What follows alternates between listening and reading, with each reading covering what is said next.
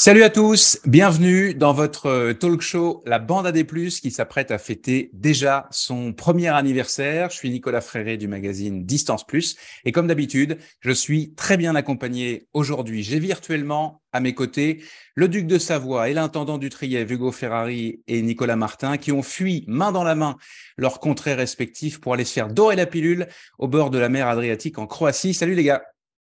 Salut Salut Nico, pour, salut à tous. Pour ceux qui vous regardent la vidéo, ils sont tous les deux côte à côte depuis euh, Umag, je pense, en Croatie. Oui.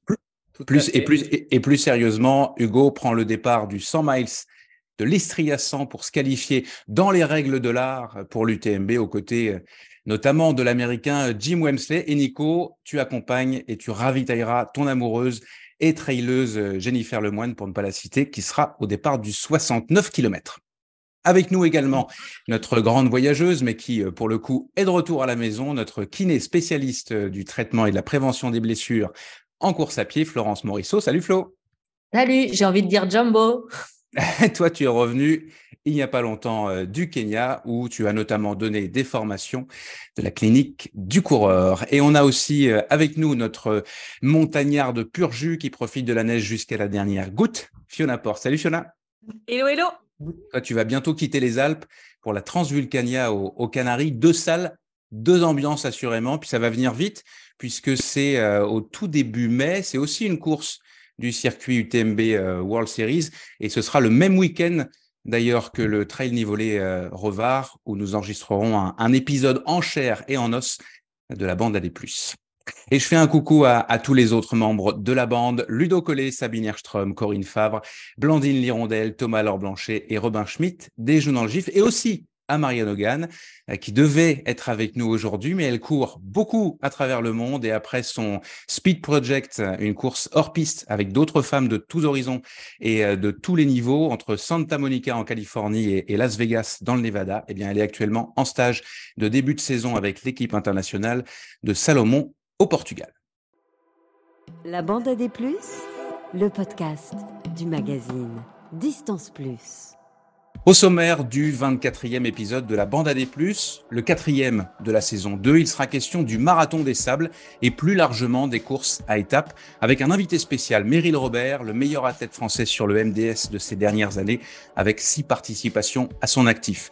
Les débats du jour, comment se préparer à courir une semaine dans le désert en autosuffisance alimentaire Ce sera la question d'entraînement Nolio et ce sera l'occasion de parler entre autres des fameux week-end shocks.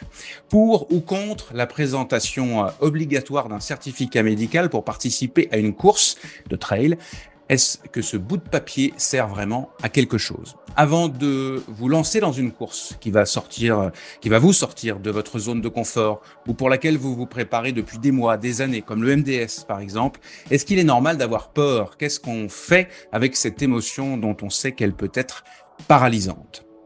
Au programme également de cet épisode, le vrai ou faux de la clinique du coureur, il sera question de dépression, le défi NAC, on vous propose un quatrième défi de course à pied avec un cadeau à gagner en bout de ligne. J'annoncerai également qui a été tiré au sort parmi les participants du troisième défi. Il consistait à faire euh, au moins 5 heures de sport en une semaine. Le quiz peigné vertical, je soumettrai un quiz d'actu et de culture générale à Hugo, Nico, Florence et Fiona. Après Blandine Lirondelle, Hugo Ferrari et Robin Schmidt, qui mettra la peignée du jour, grosse compétition encore en, en perspective. Et on bouclera la boucle avec les traditionnels coups de cœur ou coups de pompe des membres de la bande. La bande AD+, est enregistrée euh, et réalisée à distance dans les conditions du direct par les productions Arborescence. Bonne émission, c'est parti la question d'entraînement, Nolio. Alors, je vous le disais, on va beaucoup parler dans cet épisode du Marathon des Sables. Il sera le fil rouge de nos discussions et de nos débats. Marathon des Sables, communément surnommé MDS, qui s'élancera le vendredi 21 euh, avril, d'ailleurs, en même temps que l'Istria 100. Mais malheureusement, sans le meilleur euh, athlète français, Meryl Robert, six éditions au compteur, deux fois troisième et une fois quatrième au cours des quatre dernière édition. Salut Meryl. Et bonjour à tous. Tu seras euh, l'invité spécial de, cette émission. Merci de te, joindre à nous. C'est un plaisir pour moi. Et comme on va parler du MDS un peu euh, tout du long, bah, je te propose de rester jusqu'à la fin. Alors, Avant de parler concrètement du marathon des sables, Meryl, on t'annonçait parmi les favoris dans une équipe élite avec euh, notamment Mathieu Blanchard et, Eric Clavry pour aller euh, enquiquiner les Marocains qui dominent l'épreuve depuis des lustres, en tout cas chez les hommes. On annonçait en plus tu venais avec ton fils qui va accrocher son tout tout premier dossard, mais finalement pas de septième édition pour toi. Raconte-nous ce qui t'arrive. Ah oui, effectivement, grosse grosse déception quelques quelques semaines du départ. Là, j'ai j'ai euh, eu des petits problèmes de santé euh, en début d'année. Euh, je pensais que ça, ça pouvait, ça pouvait passer. Et puis voilà, l'organisation du marathon des Sables exige un certificat médical un, mois avant la, un mois avant la course. Et, et voilà, les, les médecins qui m'ont qui m'ont qui m'ont sculpté ont, ont, ont, donné un no-go. Donc je me suis euh, plié avec un, deuxième avis quand même parce que je voulais euh, je voulais confirmer leur leur décision et donc euh, voilà j'ai pas pu enfin je ne serai pas au départ du, du prochain MDS et comment tu comment tu vis ça on va dire que c'est un c'est un de plus pour toi mais il avait une petite saveur particulière ah oui oui il avait il avait une, il avait une saveur particulière enfin déjà ils ont tous une saveur particulière parce que c'est une préparation qui dure qui dure quatre mois donc euh, voilà, Préparation que tu as faite intégralement. Et que j'ai faite, voilà. bon, il restait, il restait quelques, quelques semaines, mais voilà, donc c'est toujours rageant euh, quand on, sait l'investissement que c'est euh, euh, au quotidien vis-à-vis des, des, proches, etc., de, de quitter l'aventure comme ça. Mais bon, voilà, celle-là, elle avait une, une, saveur particulière parce que, comme tu l'as dit, hein, cette année, on avait pour projet, et, en fait, et donc on l'a toujours, hein, de, de, de, monter une équipe euh, élite. Euh, on a rarement eu l'occasion d'avoir une équipe de ce niveau-là euh, sur le sur le marathon des sables. Voilà, j'en faisais partie. Euh, et puis et puis, euh, mais bon, ça, ça, faisait partie un peu du, du deal avec avec mes coéquipiers, avec Mathieu, Eric, Geoffrey et Pierre. C'était de voilà, on partait à 5 dans l'équipe. voilà, potentiellement sur toute la préparation qui, qui durait 5-6 mois. Donc on s'est dit ben il y en a un qui peut, qui peut se blesser, qui peut sortir de l'équipe. Et potentiellement, pendant la semaine de course, il y en a un autre qui peut, qui peut flancher et, euh, et euh, l'équipe restera, restera quand même qualifiée. Parce qu'il faut euh, trois coureurs euh, à l'arrivée, euh, même si un abandon en course nous pénalise, nous pénalise d'une heure. Euh, enfin au moins à, 5 voilà c'était l'idée de, de, sécuriser au maximum euh, l'équipe. Euh, donc voilà moi je fais partie de ceux qui ont sauté sur la sur la préparation. Mais bon les, les quatre les quatre coéquipiers qui là sont ils sont en grande forme. Et, si vous avez suivi un peu le marathon de le marathon de Paris là de, de Mathieu là il a l'air très très affûté. un petit peu plus de 2h22. 2h22 exactement. Ouais. 36 30 et 36 secondes, je crois. Effectivement, mmh. ça, ça, a beaucoup fait jaser euh, sur les réseaux sociaux, euh, entre autres. Il était, il est, pas, il, il, est, féminin. Il, est arrivé juste, euh, juste devant Johan Durand, je pense, qui est lui pour le coup un, un grand spécialiste du marathon. Ouais. Voilà, et, et, euh, devant, oui, Nico, tu as dit, as dit devant, euh, juste devant la, la, première J'ai dit un excellent chrono féminin. Voilà, un excellent chrono féminin pour les adeptes euh, du marathon. Il appréciera. Euh, tu as dit, tu en as trop dit d'une certaine manière quand tu dis que tu as, eu des problèmes de santé pour, bah, pour, pour éclairer les choses. Je, je peut-être pas forcément envie de rentrer dans les détails, mais c'est un problème de niveau cardiaque. Hein. voilà, c'est ça, en fait. Quelques malaises à l'effort. Voilà. Euh, alors pas à l'effort, c'était euh, après l'effort, mais euh, depuis le mois de janvier, voilà, j'ai fait quelques petits malaises. Alors, est-ce que c'est lié à Covid, pas Covid ouais, J'ai mis ça un peu sur le dos du virus la première fois, et puis au final, non, j'ai bien une petite arythmie qui s'est révélée à, l'échographie et qui voilà. Donc euh, rien de très grave, euh, certainement lié aussi au surentraînement. et puis voilà, donc une petite intervention à programmer dans les prochaines semaines et et puis ça devrait ça devrait repartir. C'est ce que m'a dit mon, mon cardiologue. Bon, ce qu'on peut dire, c'est que tu seras, euh, ah, c'est, on va dire que c'est un, ça va enlever une petite crotte sur le cœur, comme on dit au Québec. Tu seras quand même sur place. Et d'ailleurs, on y reviendra euh, à un autre moment, mais tu, tu, tu nous fais le, le plaisir de, de faire une petite chronique sur Distance Plus euh, quotidienne. Tu vas nous, tu vas être un observateur plus qu'avisé. Et puis, j'en ai parlé tout à l'heure en introduction. Euh, tu vas pouvoir euh, avoir un œil aussi sur ton, sur ton grand garçon. Ouais, ouais, ouais. ouais il a 22 ans et c'est son premier, premier douceur. Hein, enfin, le premier, voilà, il, a peut-être fait la, les, foulées de balles avec les mains quand il avait 13 ans. Je pense qu'il a même pas fait la distance des, 5 km. Mais depuis, voilà, bon, il a toujours fait du sport, mais c'est sa première grande, grande, grande course. Donc, voilà, je lui souhaite d'aller d'aller au bout. il s'est préparé bah, comme il a pu avec ses études et puis euh, et donc euh, voilà, ça me rassure aussi d'être d'être là pour euh, pour l'aider, enfin pour l'aider. Je, je, veux pas lui apporter une assistance hein, parce que c'est sans assistance quand même la, course. un soutien moral, quand même. Un soutien moral, voilà. Je vais peut-être le voir, le voir sous, sous la tente, lui donner quelques quelques petites quelques petites consignes pour aller au bout, hein, parce que c'est pas c'est pas chose facile que euh, que d'enchaîner euh, jour après jour c'est tous ces kilomètres euh, dans, dans ces conditions de dans ces conditions de course qui sont quand même assez extrêmes.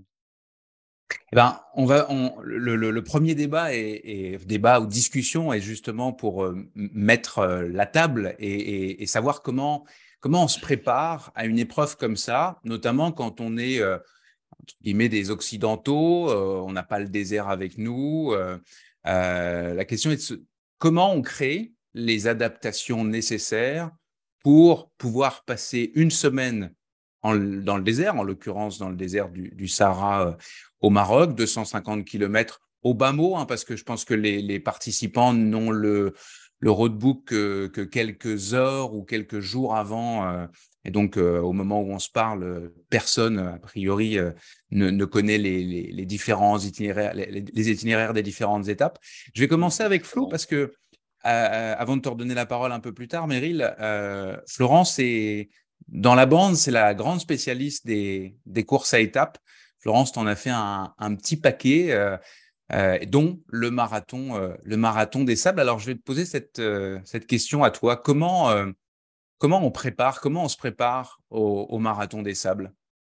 Ben, C'est vrai que moi, le marathon des sables, c'était ma première course à étapes et, euh, de loin, ça m'a fait, ça m'a confirmé déjà mon souhait, mon plaisir à participer à ce genre de course et ça m'a motivé pour euh, en faire davantage. Et en fait, je crois que je m'étais préparée de façon très scolaire, c'est-à-dire que bah, il faisait pas chaud avant le mois d'avril, euh, même dans l'ouest de la France. Donc, du coup, par exemple, je faisais des séances de stepper en sauna en commençant de façon euh, très douce en termes de, durée d'effort. Et puis, j'étais montée à, 40 minutes de stepper euh, dans un sauna à 50 degrés. Et puis, au fur et à mesure, j'y avais ajouté mon sac à dos aussi, euh, avec une charge croissante au fur et à mesure de l'entraînement. Et puis, je me souviens aussi, plutôt que de courir avec le sac qui était potentiellement vecteur de, de technopathie, euh, je m'étais habituée à vivre avec mon sac. Donc, j'allais travailler au cabinet avec un sac à la fin chargé à 8 kilos et je passais ma journée avec mon sac à dos. Euh, je me souviens avoir donné cours à des kinés avec un sac à dos toute la journée, chargé à 8 kilos. Et en fait, euh, en expliquant aux gens, ça passait très bien. Et en plus, je m'assurais une motivation supplémentaire quant au fait d'aller au bout. Euh, parce que eux avaient été témoins de, de, cette, de cet engagement-là.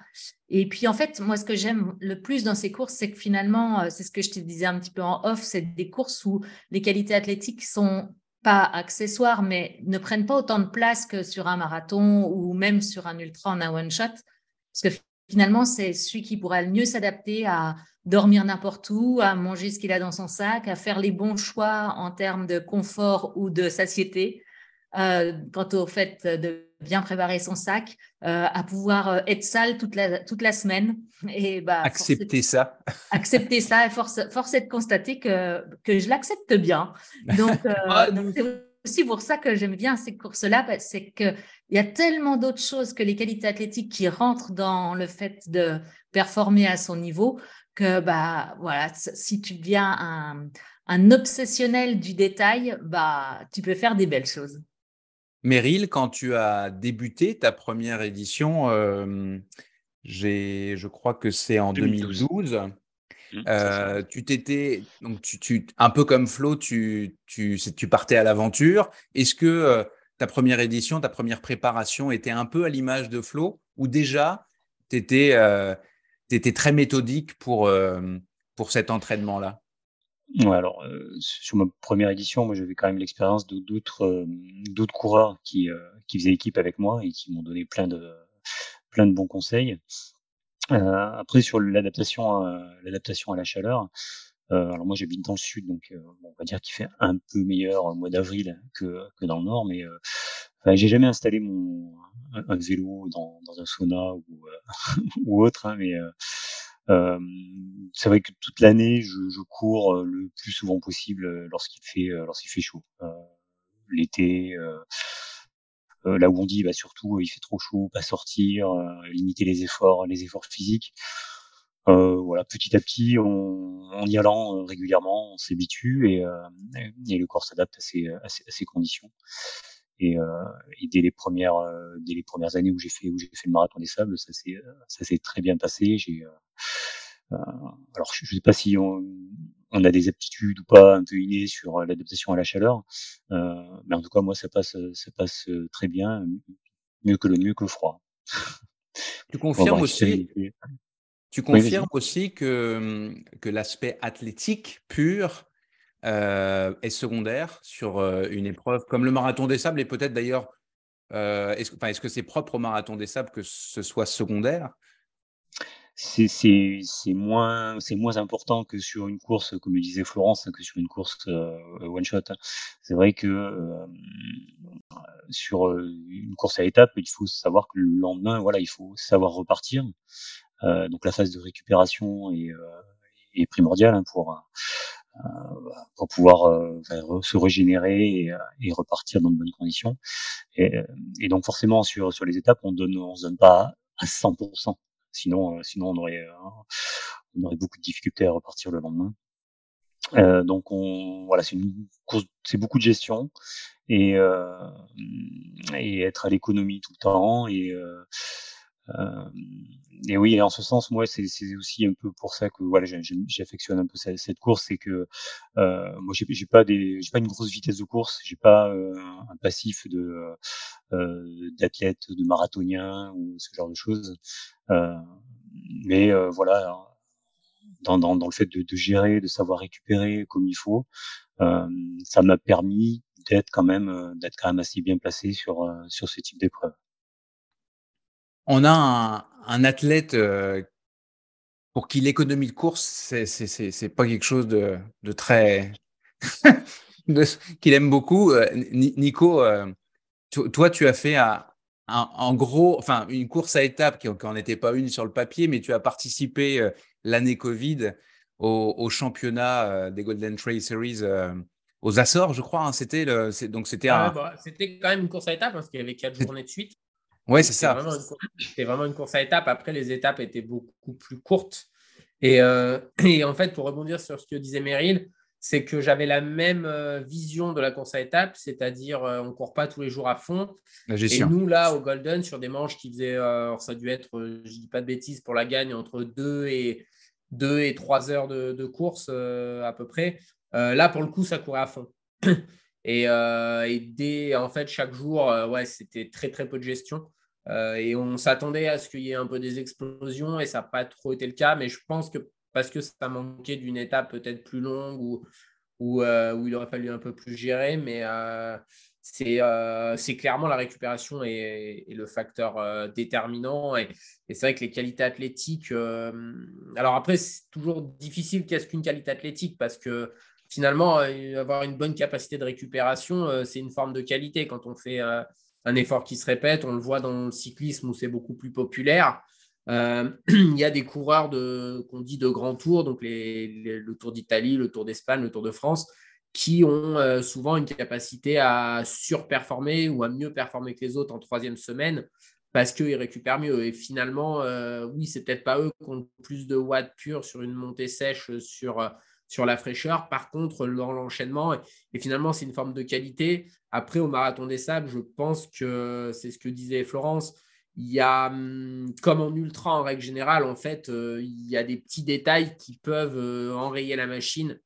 Et du coup, euh, tu as beau être une Ferrari, si, comme Hugo, si, Joli. si tu si as si tu as des ampoules euh, monstrueuses qui t'empêchent de courir, eh ben, tu iras moins vite que quelqu'un qui est, euh, qui est beaucoup moins fort sur le papier physiquement, mais qui, lui, a encore l'intégralité de ses moyens. Donc, c'est clairement ça. Le sac lourd, je pense que ça, c'est clairement quelque chose qui est très particulier pour avoir fait récemment des, euh, sorties avec un, sac lesté. Je rejoins Florence, c'est pas très bien en fait. ça crée quelques petites douleurs parasites. Mais euh, clairement, ça change ton économie de course, euh, ta foulée, et c'est clairement euh, un facteur clé, je pense, de la préparation au-delà du simple facteur physique. Quoi. Et la récupération, comment on travaille ça? Comment on, comment on réussit à, à, anticiper finalement les, douleurs qui vont se cumuler? Tu, tu disais que, alors, on, pour revenir juste à l'exemple que, que, je prenais sur les, les Golden Trail World Championship. Alors, vous étiez que des athlètes, euh, des athlètes euh, élites à, fort potentiel. Vous avez tout, vous avez fait tout à fond. La petite euh, nuance qu'on peut apporter, c'est que c'était certes en fin d'année, mais qu'il y avait eu très très peu de courses durant l'année. Donc, vous aviez une fraîcheur que peut-être sur une saison normale, vous n'auriez pas eu. Ouais, je pense que c'est plus quand même la gestion principalement, alors sur le court terme, on va dire nutritionnelle surtout, nutritionnel sommeil pendant la course.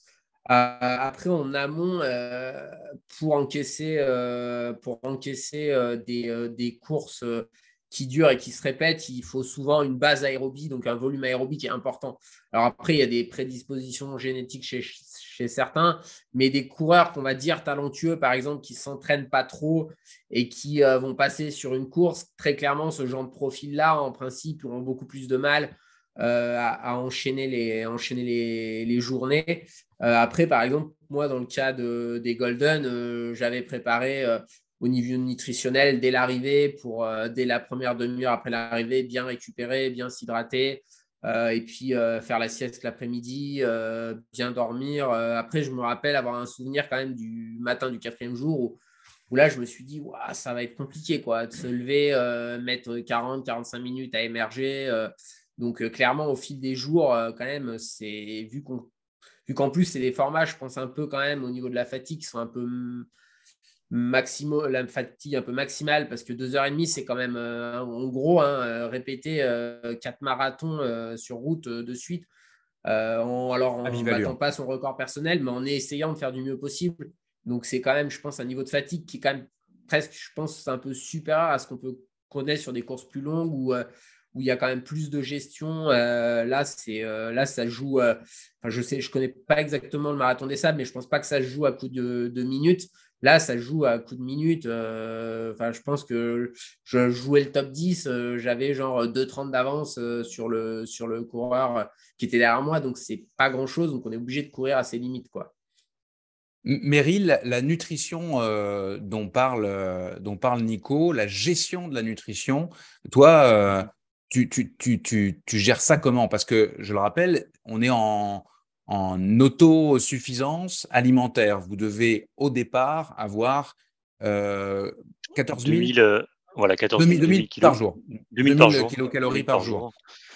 Donc, c'est des euh, choix, là pour le coup, c'est des choix qu'on fait avant de démarrer. Et, la, la, gestion commence donc avant le départ, savoir comment on va bien subvenir à nos besoins énergétiques euh, pendant, pendant la course. Comment tu fais toi? Et quels conseils tu donnerais à, ceux qui se prépareront à ce genre de à ce genre d'épreuve? Euh, mais comment je fais euh, On a alors 2000 c'est le minimum. maintenant on a on a un poids de un poids de sac au départ qui doit être de 6 kg à 6 kg et demi. donc en faisant le sacrifice d'un peu de confort, on peut rajouter rajouter des, des kilocalories. Euh, voilà. il faut, faut accepter d'avoir un peu froid, de, de, mal dormir, mais avoir un peu froid, mal dormir, c'est moins récupéré. Euh, donc il y, a un compromis à trouver dans tout ça, et c'est tout un tas de petits paramètres à, à, à régler. Euh, donc voilà, au fil de, de mes participations, voilà, j'ai essayé de, d'optimiser cet, cet aspect en, en apportant le, le, juste nécessaire pour pour être bien. Alors je vous cache pas qu'on on a faim globalement sur le marathon des sables hein, à la fin de la semaine. Hein, on se jette sur le tagine quand on à l'hôtel. mais euh, mais euh, voilà, euh, finalement, euh, en, un peu en amont de la course, en, en essayant de, de, de pas de moins manger, mais d'appliquer ce protocole sur 4-5 jours, notamment pendant les, les, les week-end shots. Alors tu, parlais de, de week-end shock ou de, de, périodes comme ça. le, le trail, enfin le, le la course en étape, euh, voilà, pour, pour habituer l'organisme à cette répétition d'efforts. Euh, c'est moi c'est ce que je fais hein. sur quatre jours je fais 25 euh, 30 bornes euh, répétées euh, dans, un, peu, dans les conditions avec mon sac euh, avec les, les, les, apports énergétiques que je suis censé avoir en course et puis et puis j'ajuste j'ajuste en fonction. Alors il y, a toujours des, inconnus hein, parce que la nature du terrain fait qu'on va passer plus ou moins de temps sur le sur le parcours. Euh, les conditions de météo la chaleur ça c'est des choses qu'on peut pas forcément euh, anticiper. Et, euh, euh, notamment sur les boissons de récupération qui pour pour pour recharger en, en, en, sodium en sodium ou en micronutriments. Voilà on n'est pas tout à fait dans ces conditions, mais quand même, on arrive à, s'approcher de, euh, de, ce qu'on va rencontrer en course sur, sur plusieurs jours. Et on, le précise évidemment, euh, il n'y a pas grand monde sur le marathon des sables qui vient avec des barres. Hein. Il faut, euh, pour la plupart, penser en, en lyophilisé. ça aussi, c'est une donnée importante.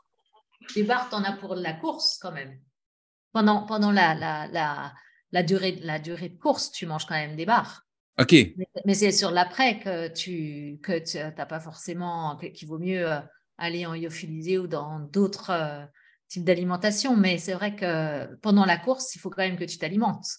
Donc, euh, donc il faudra faire le rapport aussi poids-calories. C'est ça, parce que c'est lourd. Tu peux peser. lourd une ouais, ouais, mais tu peux avoir des trucs qui pèsent moins lourd. Enfin, en tout cas, même poids sont beaucoup plus caloriques. Mmh donc, tout ça, ça, ça, ça s'anticipe finalement. Mais c'est aussi un élément, à mon avis, qui euh, nivelle les, euh, les écarts euh, physiques parce que quand on est plus fort physiquement, en principe, c'est parce qu'on est capable de produire plus d'énergie. Et mm-hmm. donc, en fait, si tu as une limite quand même énergétique, alors même s'il y a une forte production via les graisses, mais par exemple, typiquement, quelqu'un qui aurait l'habitude de faire des formats assez courts, qui consomme 80, 100 grammes de glucides heure, euh, sur des courses habituellement. Euh, ça, je pense que c'est pas possible de faire ça sur un, marathon des sables pour emmener autant de quantité. Et donc ça, ça peut être aussi un élément qui fait que les athlètes qui vont être meilleurs sur des formats euh, one shot sont, à mon sens, un peu désavantagés pour ce type de format. Et ça crée un peu un nivellement aussi avec ces, ces, conditions. Et si tu veux avoir ces apports-là, du coup, tu dois emmener plus de poids. Donc, tu as tu as une forme d'handicap. Donc ça, c'est aussi un élément euh, à prendre, je pense, en compte à l'entraînement, euh, de changer aussi ces protocoles nutritionnels qu'on peut avoir l'habitude d'utiliser euh, sur des courses d'un jour. C'est sûr. Fiona, on ne t'a pas entendu parce que je t'ai pas encore donné la parole, donc je vais le faire maintenant. toi, tu as quelques expériences aussi, pas sur le marathon des sables, mais quelques, quelques courses, et notamment dans le désert, je crois. C'est quoi la principale difficulté à laquelle tu as été confronté sur des courses à étapes? On peut généraliser, hein, on, peut, on peut sortir du simple cadre du marathon des sables, si tu veux. moi, personnellement, c'était le manque de sommeil parce que j'arrivais pas du tout à dormir dans le désert. Euh, alors, je sais pas, c'était l'excitation, le manque de repères. Euh, la nuit, j'avais très froid. Euh, les températures descendaient quand même pas mal. Et, Au Maroc, ça hein? De quoi? Au Maroc ou en Tunisie que tu allais courir Tunisie. Euh, ouais, les, chaque fois c'était Tunisie. Les 3-4 courses que j'ai fait, c'était c'était en Tunisie. Et, euh, et ouais, vraiment le manque de. Enfin, de toute façon, il y a eu carrément euh, une, sur le marathon des Oasis, ben, il y avait quatre nuits et les quatre nuits, j'ai pas du tout fermé l'œil. Donc à la fin de la semaine, en fait, j'étais dans un état, je me sentais mais complètement ouais, à, côté, euh, à côté de la course. Quoi. Enfin, c'était assez particulier euh, comme sensation. Et, euh, enfin, moi, ouais, personnellement, c'était le manque de sommeil. Après, courir dans le sable, mine de rien, au niveau musculaire, je trouve que c'est quand même très différent. Ça se rapproche un petit peu de ce qu'on peut avoir en termes de sensations quand on court dans la neige. Où on a pas mal de petits muscles proprioceptifs, proprioceptifs qui, je trouve, au fil des kilomètres, se font sentir euh, plus que ouais plus que ce qu'on a l'habitude et ça peut être vraiment même enfin moi j'avais eu quelques quelques gènes là-dessus où vraiment je commençais à avoir mal bah, au niveau autour des, des mollets des chevilles enfin voilà c'était assez désagréable. Alors après, peut-être que, peut que ceux qui préparent le marathon des sables, ils s'habituent à courir, je sais pas, sur la dune du Pila ou euh, je sais pas comment ils font. Mais euh, mais il n'y a pas que du sable non plus. Hein. Je pense même que c'est pas majoritaire le sable. Euh, non, non, c'est le, marathon. pas majoritaire. je, ne sais pas de donner les proportions, mais c'est peut-être 30, 30, 40%. Pas plus. Hein. Le reste, c'est du, du dur. C'est du dur, des plateaux, plateaux caillouteux les, portions de sable sont quand même euh, et de dunes sont quand même assez euh, assez limitées, même s'il il y en a quand même un peu partout. Sur le, donc ça, rien à voir avec ce que j'avais ce que j'avais expérimenté, ouais, c'est clair. Toi, c'était uniquement du sable? Pardon? Non, c'était uniquement du sable, ouais, ouais, ah ouais, ouais, c'est le sable. Enfin, sur le marathon des Oasis, après euh, le Tatawin, c'est des, raids où c'est un peu, c'est du mixte. Et mais ouais, ouais, le fait de de, ouais, de se retrouver. Bah, et puis en plus, les variations de température jour-nuit, je trouvais dans le désert que c'était compliqué. Enfin, la, journée, euh, voilà, il fait 40 degrés. La nuit, euh, on est limite, je sais pas, ça doit descendre à 5 degrés. C'est. Et je trouve que le corps, il prend quand même, euh, enfin, on, prend un peu cher et c'est super compliqué de récupérer justement quand, bah, quand on n'arrive pas à dormir. après, nous, on n'avait pas ce, ce problème d'alimentation parce que parce que on n'avait pas à être autonome, mais mais oui, oui, c'est sûr que clairement, euh, ça n'a rien à voir. Euh, ça n'a rien à voir avec euh, ce qu'on peut trouver sur un, je pense, sur un ultra. Même, enfin, il y a quand même beaucoup plus de facteurs qui rentrent en compte. Autant sur un trail, plus on va allonger la distance, et oui, plus il y a de, paramètres à prendre en compte. Mais là, le fait d'allonger dans le temps et d'avoir des nuits entre et des périodes de repos, enfin, je pense qu'en termes de gestion d'effort, c'est encore autre chose. C'est encore un c'est encore un cap au-dessus. Je pense que voilà, encore, ça se rapproche encore plus du raid multisport où, où il, faut, il faut gérer euh, dans la durée. Enfin, ouais, pour moi, c'est encore, euh, c'est encore une autre manière d'aborder l'effort. quoi. Hugo, toi non plus, je t'ai pas donné la parole. Euh, je crois pas que tu es. Hey, Excuse-moi d'être poli. je ne crois pas que tu aies fait de, de, course à étapes en trail. Par contre, tu as toi aussi euh, quelques expériences, notamment en, vélo Ah, j'ai des expériences. Ah, oui, en vélo, oui. oui.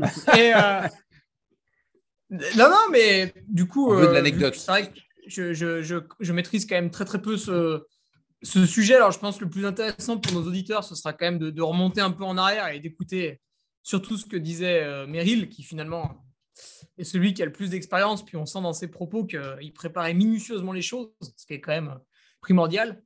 Mais euh, effectivement, le, travail euh, pour la chaleur qu'on va rencontrer au Marathon des Sables, il est très important aussi pour tous les, tous les trails que énormément de gens vont faire l'été.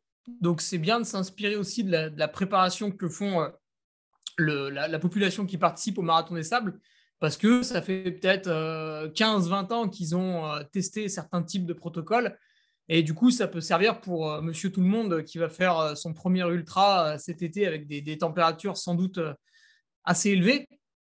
Donc, c'est pas forcément que pour le côté course à étapes.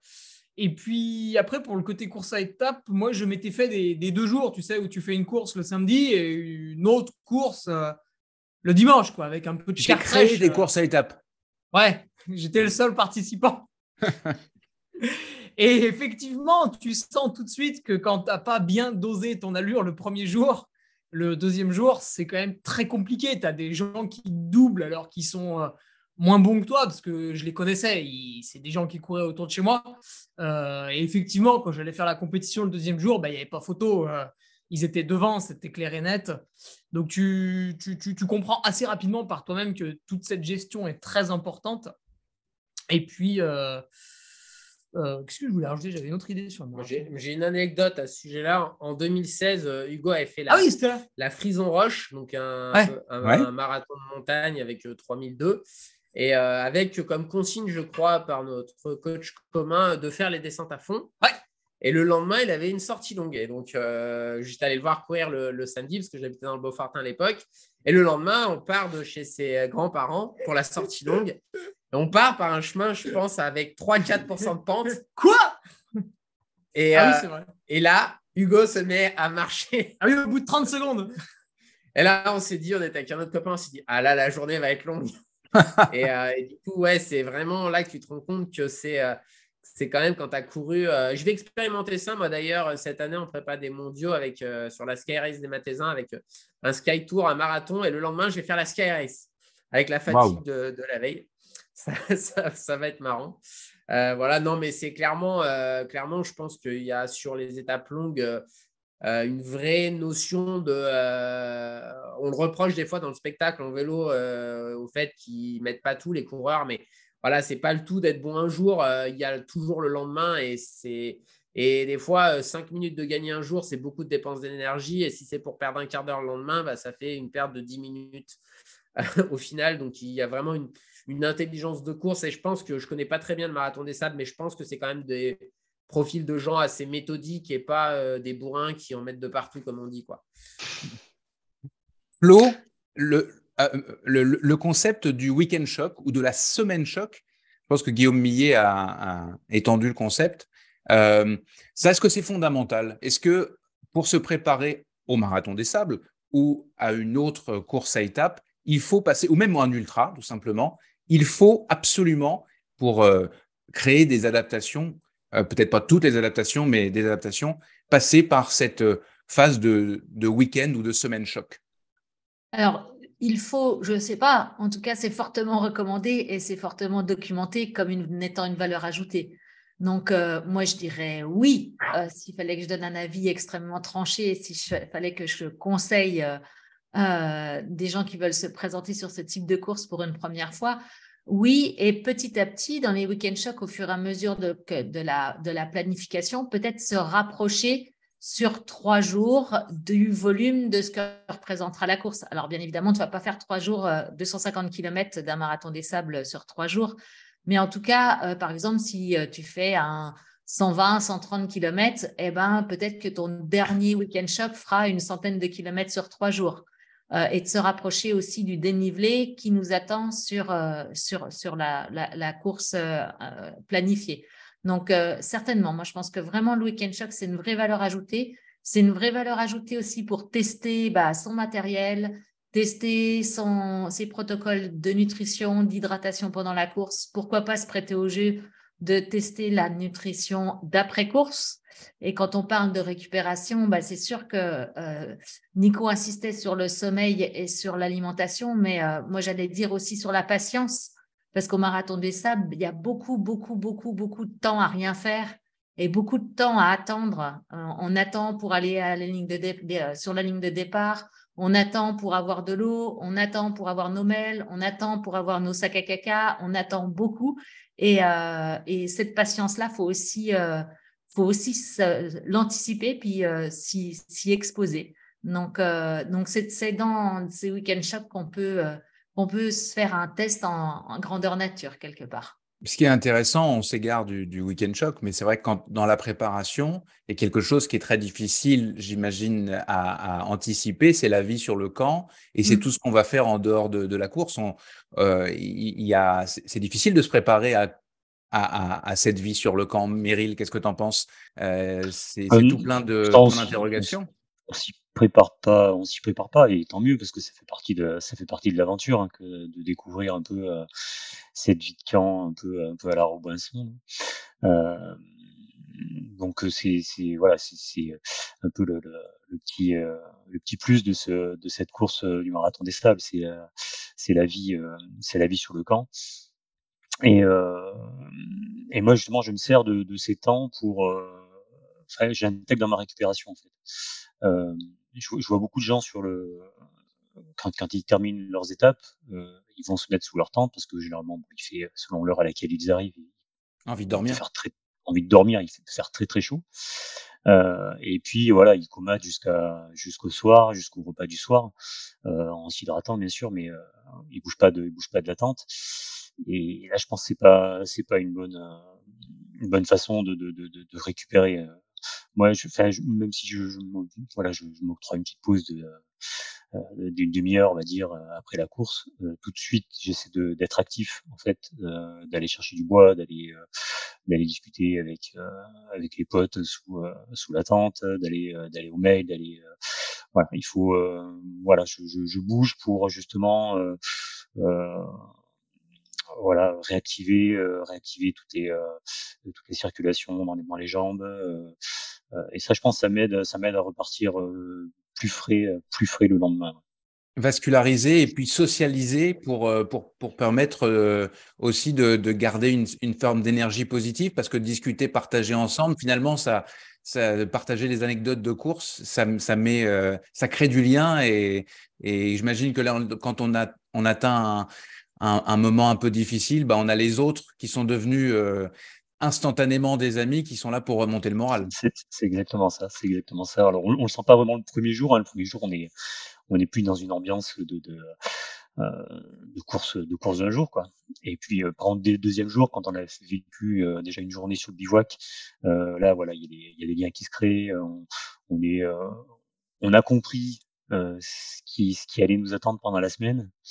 Et là donc voilà, une petite, dose d'humilité et et euh, voilà, il y a tout de suite, euh, tout de suite de la solidarité, de l'entraide entre les euh, entre les gens, et ça c'est cet esprit bienveillant qui règne, que ce soit côté organisation, côté côté coureur, hein, c'est c'est quelque chose qui, qui, est vraiment qui est vraiment génial sur ce marathon Et d'ailleurs, il y a très peu d'abandon. Comment euh, Flo et, et, toi vous expliquez ça? Pourquoi sur une épreuve qui est quand même difficile Vous l'avez dit, il y a énormément de paramètres et pour beaucoup de, de, participants qui viennent de France et qui sont confrontés à, bon, euh, à part comme toi qui commence à avoir l'habitude, mais pour beaucoup, euh, c'est de la nouveauté et donc euh, de, la, de, la, difficulté. Mais il y a peu d'abandon, sauf les années où, euh, par exemple, comme l'année 2020, je crois, il a fait extrêmement chaud. Euh, parce qu'elle avait l'édition avait été reportée en, en à l'automne euh, avec des températures euh, atteignant, je pense, 50 degrés. Euh, pourquoi il y a si peu d'abandon sur une épreuve aussi difficile, euh, Meryl? Bah, Déjà, les, les, barrières horaires sont très très larges, très très larges et, et un bon marcheur peut tout à fait finir finir le marathon des sables dans le, dans le temps dans les temps impartis. donc le euh, donc voilà, on n'est pas tout le temps obligé de, de, courir pour euh, pour arriver au CP dans, dans les temps et se faire sortir. Non, là on a, on a quand même euh, une grosse marge. Euh, et puis et puis après les les, les, les docs font bien font bien leur job hein, à la fin de, de, chaque journée. à la clinique, voilà, il y a des gens qui se font qui se font réparer les réparer leurs petits leurs petits bobos, leurs gros bobos et ils arrivent à repartir le lendemain par euh, par ce que tu disais tout à l'heure, l'énergie positive qu'il y a autour, par euh, par cette volonté d'aller euh, d'aller au bout, parce que l'investissement sur sur plusieurs mois, il est, il est tel que voilà, on ne peut pas lâcher lâcher le truc à, au bout d'une journée, quoi. Mmh Flo, est-ce que tu as quelque chose à ajouter à, à ça dans, dans ouais, moi, je pense que ce qui, ce qui fait vraiment la différence, c'est la vie autour. Quoi. Euh, Meryl en parlait très bien. La vie sur le camp, elle est au moins aussi riche que les épreuves de chaque jour. Euh, et, et, quelque part, euh, c'est ça qui transcende un peu euh, pour finir si tu es dans le mal ou euh, pendant l'étape longue, par exemple.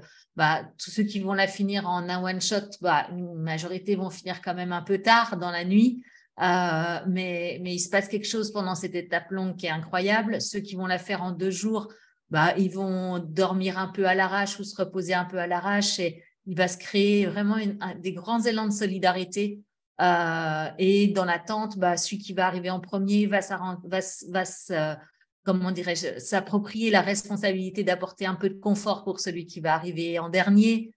Et, euh, et c'est ça qui fait que les gens, euh, les gens se, se, se, serrent les coudes et se transcendent à plusieurs. Et c'est moi, c'est cette vie aussi que je trouve euh, super euh, enrichissante et euh, nourrissante de, de, de, de, la pratique de la course en, en, en étape. Mary, je m'égare un petit peu du, du, sujet sur la prépa, etc., pour parler des Marocains. Est-ce qu'ils sont prenables, ces Marocains? Je pense à Rachid et, Mohamed El, El Morabiti qui sont, qui sont en surdomination depuis plusieurs années. J'espère, j'espère. Est-ce qu'un Mathieu Blanchard ou un Eric Lavry va, eh, Franchement, franchement, Mathieu et Eric, je pense qu'ils ont, ils peuvent, ils peuvent, ils peuvent. L'important, quand même, c'est c'est l'expérience. Euh, sur cette course. Et euh, que ce soit ils en ont tous les deux. Ils ont fait chacun un marathon des sables, je crois. Hein, Eric ils ont fait chacun un marathon des sables. Euh, ils ont terminé tous les deux en tous les deux cinquièmes. Mm. Tous les deux cinquièmes. Eric en 2016 et, Mathieu en 2021. Et il était malade.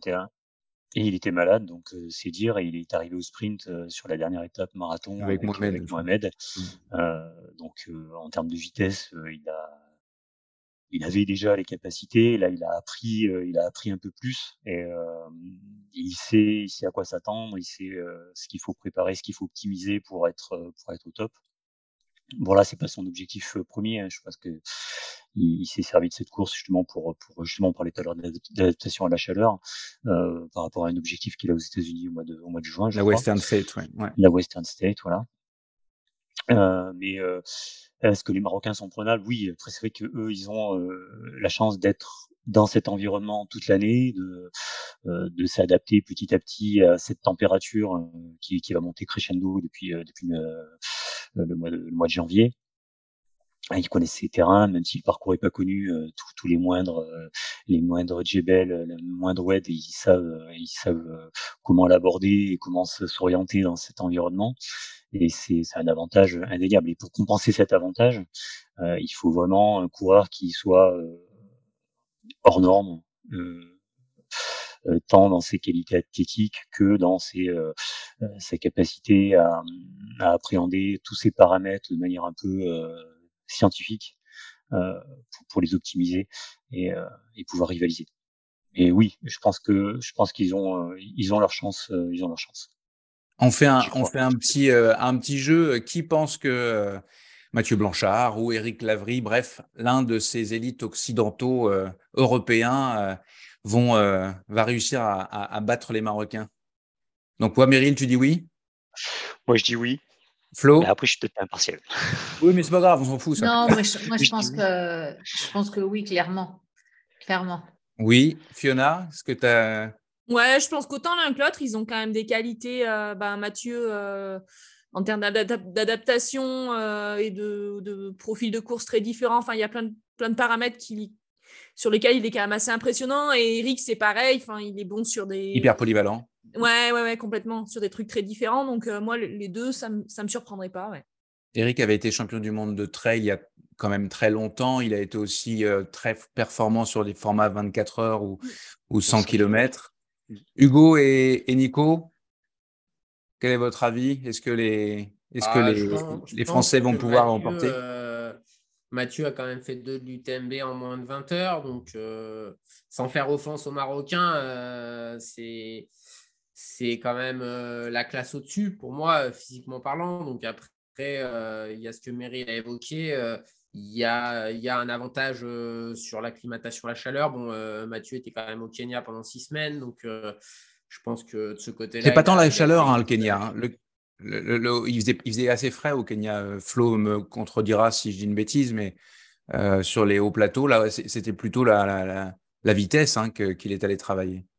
Euh, ouais, non, c'est pas la chaleur sur les hauts plateaux, il, ne fait pas très chaud. moi qui aime la chaleur, du coup, j'étais presque un peu frustrée. Mais par contre, c'est l'altitude qui est, euh, qui est, détonnante. il a travaillé, il a travaillé la chaleur au Costa Rica avant, par contre. Sur une course, sur une autre course à étape de Costa. 2,22 sur marathon, euh, je le chambrais un petit peu tout à l'heure, mais 2,22 pour un profil du trail trailer, c'est quand même un niveau physique qui est quand même excellent. Donc, il est, il est en forme. Euh, voilà, après, euh, c'est une course longue avec des, des, incertitudes, mais moi, je dis qu'il a une chance euh, de l'emporter. Ouais. Et Eric aussi, qui est très minutieux. Moi, je dis ni, ni l'un ni l'autre. Victoire pour les Marocains. Ah, ok. Eh ben voilà, il en faut bien. Avant de conclure ce, débat, je vous invite évidemment à aller lire euh, le dossier qui n'est pas terminé encore euh, sur la préparation au marathon des sables euh, de ma collègue Maria Semergian. C'est un gros, gros travail. Vous allez voir, c'est des articles qui sont longs. J'espère qu'ils seront, euh, qui feront référence et qui vous pourrez, pour si vous, si vous avez envie d'aller euh, euh, courir le marathon des sables, entre autres, dans, dans, les prochaines années, vous y référez. Meryl, tu as notamment participé avec tous tes conseils. donc, on a, on a, on a du, gros, gros stock si vous avez envie de vous, vous préparer, créer les bonnes, les, bonnes, les bonnes adaptations. Ça, c'est sur le site de Distance Plus. Et puis, vous pouvez retrouver les liens sur les réseaux sociaux, évidemment, de Distance Plus. Merci à, à Nolio, le partenaire de la bande AD+, pour les questions d'entraînement. Je vous invite à aller découvrir la plateforme Nolio, nolio.io. Ça a changé un petit peu, ça s'est perfectionné, ça s'est mis à jour. Et puis, je vous invite aussi à, écouter un autre podcast que, le nôtre, le nouveau podcast Nolio. Ça s'appelle Secret d'endurance et c'est présenté désormais par Eric Lacroix qui s'intéresse particulièrement au mental. J'y viens, mais aussi mais aussi par notre, moi, moi. notre ami Hugo. Hugo, concrètement, qu'est-ce qui change euh, dans cette nouvelle mouture du podcast? Eh, Je parle beaucoup mieux. Ah, c'est l'expérience. C'est l'expérience. C'est un sujet spécifique par euh, invité, alors que l'an dernier. Hein?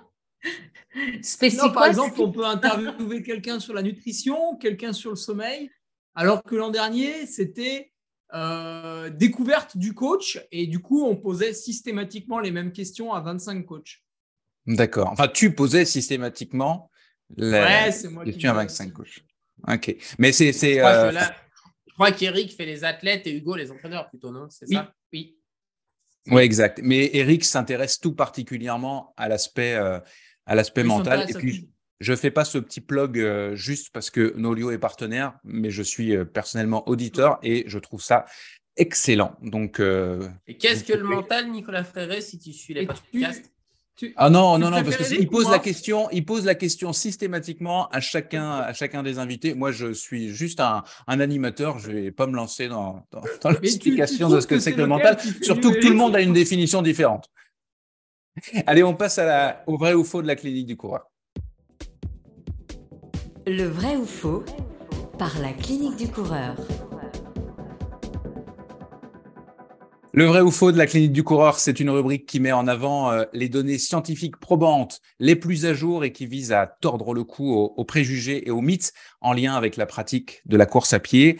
Euh, gardez bien en tête que je vulgarise ici et qu'il est important d'avoir conscience que tout n'est pas vert ou rouge. Ceci étant précisé, comme d'habitude, je fais une affirmation et vous me dites si, selon vous, c'est vrai ou si c'est faux. L'affirmation, l'activité physique, incluant la course à pied évidemment, est un meilleur médicament que les antidépresseurs pour lutter contre la dépression. Est-ce que c'est vrai ou est-ce que c'est faux? Hugo C'est vrai. Nico Je dirais que c'est faux. Fiona Ça dépend de notre sensibilité aux antidépresseurs. Ah, il faut faire vrai ou faux? Ah, ouais, bah vrai alors. Meryl. Non, moi je dirais vrai. Et Flo. Ah, moi, je dirais vrai, mais je mettrais des nuances quand même sur la raison de la prescription des antidépresseurs. Hein. Bien évidemment, bien évidemment, d'où ma petite précision avant qu'il faut faire attention. Mais oui, la réponse, euh, si on essaye d'être euh, un peu catégorique, c'est vrai. La revue scientifique British Journal of Sports Medicine a publié en ce début d'année 2023 une étude sur le sujet. Euh, les chercheurs ont passé en revue 41 études cliniques sur les effets de l'activité physique sur les symptômes dépressifs et ils ont compilé toutes les données. Ils ont constaté que l'activité physique a un effet positif sur les symptômes dépressifs, de, de modérément à élevé, et que les effets bénéfiques de l'activité physique sont significatifs, quel que soit le type de dépression, quelle que soit l'activité physique pratiquée, quels que soient les paramètres des études en question, et quelle que soit la taille d'échantillon de ces études. Leur conclusion, c'est que pour deux personnes avec des symptômes dépressifs traitées par de l'activité physique, au moins une personne profitera d'une réduction pardon, d'une réduction significative de ces symptômes. Ce chiffre est remarquable puisque si les personnes traitées par des, médicaments classiques, euh, des antidépresseurs par exemple, enfin pour des personnes qui sont euh, traitées par des médicaments classiques, une personne sur quatre, une personne sur quatre constate une réduction de ces symptômes. Autrement dit, l'activité physique est deux fois plus efficace que la médication classique. La conclusion de tout cela, qui nous concerne tous, c'est que l'activité physique, et notamment la course à pied, le vélo, la natation, la marche, etc., peut être euh, réellement considérée comme un médicament et que l'activité physique devrait donc faire partie des traitements euh, proposés aux personnes souffrant de dépression ou de symptômes dépressifs. Comme toujours, euh, je vous recommande le gros livre de la clinique du coureur, La santé par la course à pied de Blaise Dubois et de Frédéric Berg, publié aux éditions Mons. La quantité d'informations accessibles au plus grand nombre est ahurissante dans ce bouquin et en plus c'est agréable à, lire, à lire le livre est disponible à la commande sur le site web de la clinique du coureur. Allez, on passe au deuxième débat. La bande à des plus, le talk show du trail. Meryl, je vais euh, t'utiliser puisque euh, on a parlé au, tout début de l'émission euh, de la raison pour laquelle tu ne participais pas au marathon des sables. Et la raison, c'est que tu n'as pas eu le droit d'avoir, enfin, tu n'as pas eu de certificat médical t'autorisant à faire cette épreuve. C'est euh, une question qui me revient souvent. Euh, parler de, des certificats médicaux, beaucoup de trailers disent ça sert à rien, on en a ras le bol, euh, c'est ridicule, les organisations, en fait, ils en ont pas besoin, ou alors je vais chez mon médecin et puis bah, il, me fait le certificat médical sans même faire d'examen, etc., etc. Donc, j'aimerais qu'on prenne un petit moment, on n'est pas obligé de s'éterniser sur le sujet, pour euh, se poser la question, est-ce que euh, le certificat médical est une bonne pratique euh, pour... Juste, excuse-moi, je te, je te coupe. Oui. Voilà, juste je voulais préciser, euh, c'est pas vraiment un certificat médical qui est demandé. En fait, il demande un électrocardiogramme au, repos. Donc, c'est un examen cardiaque qui est demandé et pas uniquement. et c'est ça qui t'a généré. Alors, en fait, c'est ça qui a qui confirmé que j'avais j'avais une anomalie et qui a fait que euh, voilà. Alors j'allais y venir. En fait, là, je, je, partais du général, c'est-à-dire qu'aujourd'hui en France, Hugo me corrigera peut-être, mais toutes les organisations de course euh, doivent euh, demander un, certificat médical à ses participants pour avoir le droit. Et ce que tu nous expliquais tout à l'heure. Pardon, Hugo? De un an. De un an. Tu, as le droit de demander euh, six mois ou trois mois, mais normalement, la préfecture, elle, elle veut que tu demandes un an. Après, tu mm. peux durcir les conditions. Voilà, et c'est le cas du marathon. Des sables durcit les conditions. Voilà, il faut, pour le marathon des sables, il faut que ce mm. soit moins d'un mois. Et en plus, comme tu viens de le dire, euh, il faut faire un, électrocardiogramme et c'est ça qui t'a, toi, euh, toi empêché. Donc, je, vais te poser la question à toi d'abord, Meryl, qui subit euh, cette règle d'une certaine manière. Euh, qu'est-ce que tu en penses? Est-ce que c'est, euh, est-ce que le certificat médical, c'est une, c'est une bonne chose aujourd'hui pour les trailers qui vont participer à quelque course que ce soit? Toi, en l'occurrence, c'est le marathon des sables, mais. Ouais, alors si je parle du marathon des sables, moi je considère que c'est l'examen qui a été fait, il est hyper important parce que on est dans des conditions de, de course qui sont euh, vraiment atypiques et, euh, et exceptionnelles. Euh, on est en milieu aride, il y a ce facteur chaleur qui, qui doit être géré et, et il y a une certaine sensibilité quand même à, sur cet aspect cardiaque par rapport à cette chaleur. Et je pense que là, le, l'électrocardiogramme a tout son a, tout son sens. Maintenant, si on parle de, du certificat médical qui est nécessaire pour aller euh, prendre un dossard euh, sur. Au trail niveau les robards, mettons. Voilà. Euh, là, c'est vrai que le, euh, d'un point de vue médical, je pense qu'il a pas vraiment de, il a pas vraiment de valeur. Quoi. Enfin, moi, pour en avoir fait, bah, comme comme tout un chacun, pour avoir ma licence à la FFA, voilà on te prend le pouls, trois, trois squats, ouais c'est bon et puis c'est parti quoi. Bah, soit il doit être fait, à mon avis, euh, sérieusement et, euh, et jusqu'au bout, euh, soit, soit il sert à rien. Quoi. Mais Oui, je vous laisse continuer. Hugo, non, j'allais donner la parole à Hugo. Il est dans, il est dans l'écran tellement il a envie de parler. Ah ouais, pardon. Ah, mais c'est clairement de la, de la, foutaise. Alors, on ne sait pas trop si c'est pour alimenter un, un, business médical ou si c'est pour alimenter un business euh, d'assurance, tu vois, qui est tout le monde s'assure contre tout. Euh, voilà. Enfin, en tout cas, c'est vrai que ça fait déplacer des gens et prendre des créneaux chez le médecin bah, pour pas grand-chose, hein, comme disait Meryl. Alors, souvent, c'est 30 flexions. Hein. On est resté aux années 70-80. Donc, oui, forcément, 30 flexions, ah bah ça va, vous pouvez aller faire un ultra trail, pas de problème. vous êtes en super forme, hein, vous avez fait vos 30 flexions. Donc ouais, ouais c'est du foutage de gueule et, les coureurs participent aussi à ce foutage de gueule parce qu'ils en ont bien conscience. Dans leur fort intérieur, ils sentent que vraiment c'est absolument ridicule et du coup ils fournissent des faux. Donc bah, moi les faux c'est facile, c'est ma mère qui gère les inscriptions, qui les a sous les yeux. Euh, bah, il y avait d'autres organisateurs, ils m'ont dit tu verras, tu auras 70% de faux certificats médicaux. Ah, c'est quand même un euh, Ouais, on n'en est pas loin. 70% de gens qui font des faux? Oui, oui. Ah, tu... il, y, y, en a où tu as des doutes, tu, tu te dis putain, il... tu as un sentiment. Et il y en a où, euh, si tu t'amuses à regarder, c'est la date, c'est un dimanche, euh, euh, ou des fois ils se sont gourés, ils ont oublié. Ah bah, tu peux être ami avec ton médecin, il peut faire son ah, oui, dimanche, interdit. Et il y en a, ils ont oublié de, modifier l'année. Tu leur dis, bah non, votre certificat, monsieur, il a, il a deux ans, il est trop tard. Et ils te renvoient le même, mais tu vois que le chiffre a été modifié. Tu sais, ils l'ont modifié sur, je sais pas moi, un logiciel. Et ça se voit parce que c'est exactement le même document, mais avec le chiffre modifié. Et puis des fois, il te le renvoie 30 minutes après ton mail. Il avait le médecin à côté. Euh, rendez-vous rapide. Donc ouais, non, c'est... Alors je sais pas, soit il faut l'enlever, puis on dit, bon ben voilà, les gens se démerdent, mais bon, ça, ça n'existe pas trop en France. Soit il faut un peu plus le cadenasser. Mais en tout cas, euh, pour l'instant, c'est vrai que c'est quand même un, festival... Euh, c'est plus rigolo qu'autre chose, parce qu'il y a très très peu d'accidents, mais enfin, il y en a quand même. Donc méfiance. Et ouais, bon, pour l'instant, c'est quand même bancal cette histoire. Et, que toi, en tant qu'organisateur, là pas en tant qu'athlète, mais toi en tant qu'organisateur, euh, quelle est ta responsabilité à partir du moment où tu reçois un faux? Est-ce que, est que ta responsabilité est de t'en assurer ou à partir du moment où tu l'as reçu, qu'il soit faux ou vrai, euh, bah, c'est pas ton problème? Ouais, ouais, ouais c'est une question que tu te poses parce que j'anime des courses depuis 2017 et bon, malheureusement, j'ai eu, euh, enfin, j'ai eu, il y a eu deux décès depuis 2017 sur des courses où j'étais speaker.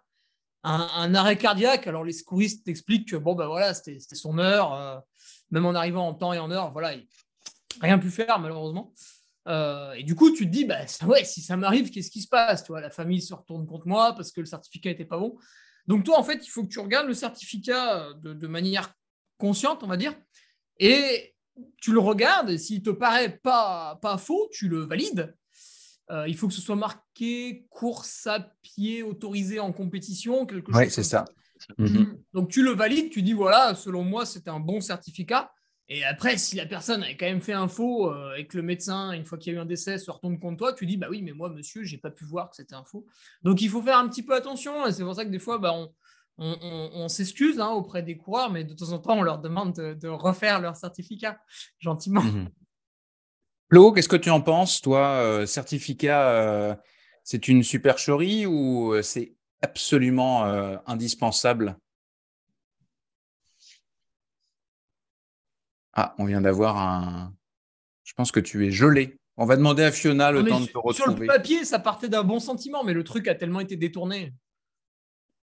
moi, je pense que le problème du certificat médical, c'est très français. C'est que on est dans une société où on devient très vite procédurier quand quelque chose, quand il y a un imprévu et, voilà. Et, c'est comme le matériel obligatoire et comme beaucoup de choses. Je pense qu'en fait, les gens, ils, devraient d'eux-mêmes se prendre en main et d'eux-mêmes s'intéresser à leur santé. Euh, faire un, test d'effort euh, tous les 2-3 ans, euh, euh, c'est pas, c'est pas, ça prend pas beaucoup de temps. C'est remboursé en plus par la sécurité sociale. Enfin, je veux pas dire, mais on est quand même dans une société où tout est facile et, euh, et voilà, enfin, pas attendre que quelqu'un nous dise oui, c'est obligatoire si tu veux prendre le départ d'une course euh, de la même manière que tu vas devoir avoir une réserve d'eau de, euh, de litres pour, pour partir en plein cagnard sur un 150 bornes. Enfin, je, moi, c'est un concept que, enfin, je, ne comprends pas en fait que ce soit qu'on soit obligé. Je trouve ça vraiment triste et de d'imposer quelque chose juste pour couvrir en fait pour couvrir une organisation, alors que, voilà, comme disait Hugo, c'est de la supercherie. Tout le monde sait très bien que un certificat médical, ça peut, euh, selon le médecin qu'on a, ça peut, ça, il peut y avoir un réel protocole derrière avec, euh, avec vraiment une recherche de quelque chose, comme euh, juste, il peut y avoir, et eh ben, tu vas bien, tu n'as pas de gêne, de quoi que ce soit, et eh ben, c'est bon, tu peux y aller, quoi. Donc, tant que, Donc si, si je te pose la question pour ou contre, tu es contre. Moi, je suis contre, euh, oui, bah, je suis contre le fait qu'on doive l'imposer, en fait. Après, pour moi, ce serait juste du bon sens, en fait, de la part des sportifs de se dire, eh ben, voilà, je fais telle, telle pratique à telle intensité, euh, euh, je me mets des doses, je, je, pars courir, ouais, m'entraîner tant d'heures par semaine. Il y a un moment où se poser la question de savoir s'il n'y a pas une pathologie sous-jacente qu'on ne ressent pas, parce qu'en fait, il y a certaines arythmies qu'on ne ressent pas forcément et on n'a pas forcément de symptômes, euh, à l'effort comme au repos. Moi, ça me, semble, ça me semble juste être du bon sens. Après, si la personne euh, s'en fout de savoir si euh, elle va pas elle va pas rester au bord du chemin après trois enfin ouais après trois heures d'effort Enfin, tant, mieux pour, enfin, tant mieux pour elle. C'est voilà, c'est assez, assez personnel, mais mais ouais, enfin moi ça m'intrigue un petit peu cette, façon de penser, de se dire euh, je falsifie un certificat médical parce que ça fait dix ans que j'ai pas vu mon médecin et en fait je m'en je m'en cogne de savoir euh, si potentiellement j'ai un risque ou pas dans ma pratique. Enfin c'est une façon d'aborder le sport qui qui me parle pas trop en fait. J'en profite pour souligner, puisqu'on a des auditeurs euh, québécois évidemment, mais qu'au Québec, sauf erreur de ma part, le certificat médical n'est pas demandé. Euh, Nico? Mais c'est très latin en fait, hein. Espagne. Oui, absolument. Après, en fait, Nico Martin, euh, pour ou contre le certificat médical? Et tu peux évidemment. Moi, je suis contre dans la manière dont il fonctionne. Après, il y a deux éléments. Il y a déjà le fait que c'est vraiment de la règle, euh, respecter de la règle, parce que typiquement, tu vas voir ton médecin, euh, il te faut un certificat différent. Euh, si tu dois faire plusieurs activités, il faut que ce soit écrit la bonne chose. à un moment donné, tu es apte ou tu n'es pas apte à faire du sport. Enfin, surtout sur les pathologies les plus graves, qui sont quand même en principe plutôt les pathologies cardiaques. que tu fasses du vélo, du, de la course à pied ou n'importe quel sport, si tu as une pathologie cardiaque, tu es plus ou moins inapte. Donc, déjà répéter les certificats si tu as plusieurs activités, je trouve ça un peu pesant d'un point de vue, euh, d'un point de vue euh, logistique. Par contre, euh, si on prend le cas de la FFA, je crois que depuis récemment, le, certificat est entre guillemets valable trois ans. Tu le revalides, je crois, par un petit questionnaire au moment de ta prise de licence. Mmh. moi, je serais favorable pour qu'au moment qu'il y ait un renouvellement, il y ait eu un vrai check-up c'est-à-dire euh, un test d'effort qui un test d'effort, euh, un électrocardiogramme au repos minimum, euh, ce que ce que qu'ont les athlètes qui sont dans le suivi, par exemple l'équipe de France, où on a un suivi mhm. médical qui est qui est encore perfectible, mais chaque année tu fais un électrocardiogramme d'effort. voilà, moi j'avais fait un test d'effort il, il, y a deux ans il y avait potentiellement un petit, un, petit truc qui avait été vu par, par le médecin. Bon, bah, je suis allé chez le cardiologue, une échographie du cœur. Euh, ça, ça doit être fait tous les cinq ans, je pense, euh, à minima quand on pratique beaucoup d'activités. Voilà, plus euh, un. Enfin, je rejoins ce que dit Fiona, c'est-à-dire, alors après, Fiona, je pense qu'elle est dans un. Enfin, comme souvent, quand on connaît quelque chose, ça nous paraît bête quand les gens ne le font pas. Après, nous, on a une certaine culture de ça. Je pense que voilà, éduquer les gens et leur dire voilà, euh, faites un suivi peut-être moins euh, régulier qu'un euh, certificat toutes les années. Par contre, tous les 2-3 ans, faites quelque chose de carré et que s'il y a quelque chose de grave, on le détecte. Quoi. Parce que, parce que l'objectif, ce n'est pas de remplir une norme, c'est de, d'éviter qu'il y ait des gens qui meurent au bout du sentier, au bord du sentier si ça pouvait être évité. Quoi. Parce que des fois, ça ne ah, peut pas être évité, c'est la vie.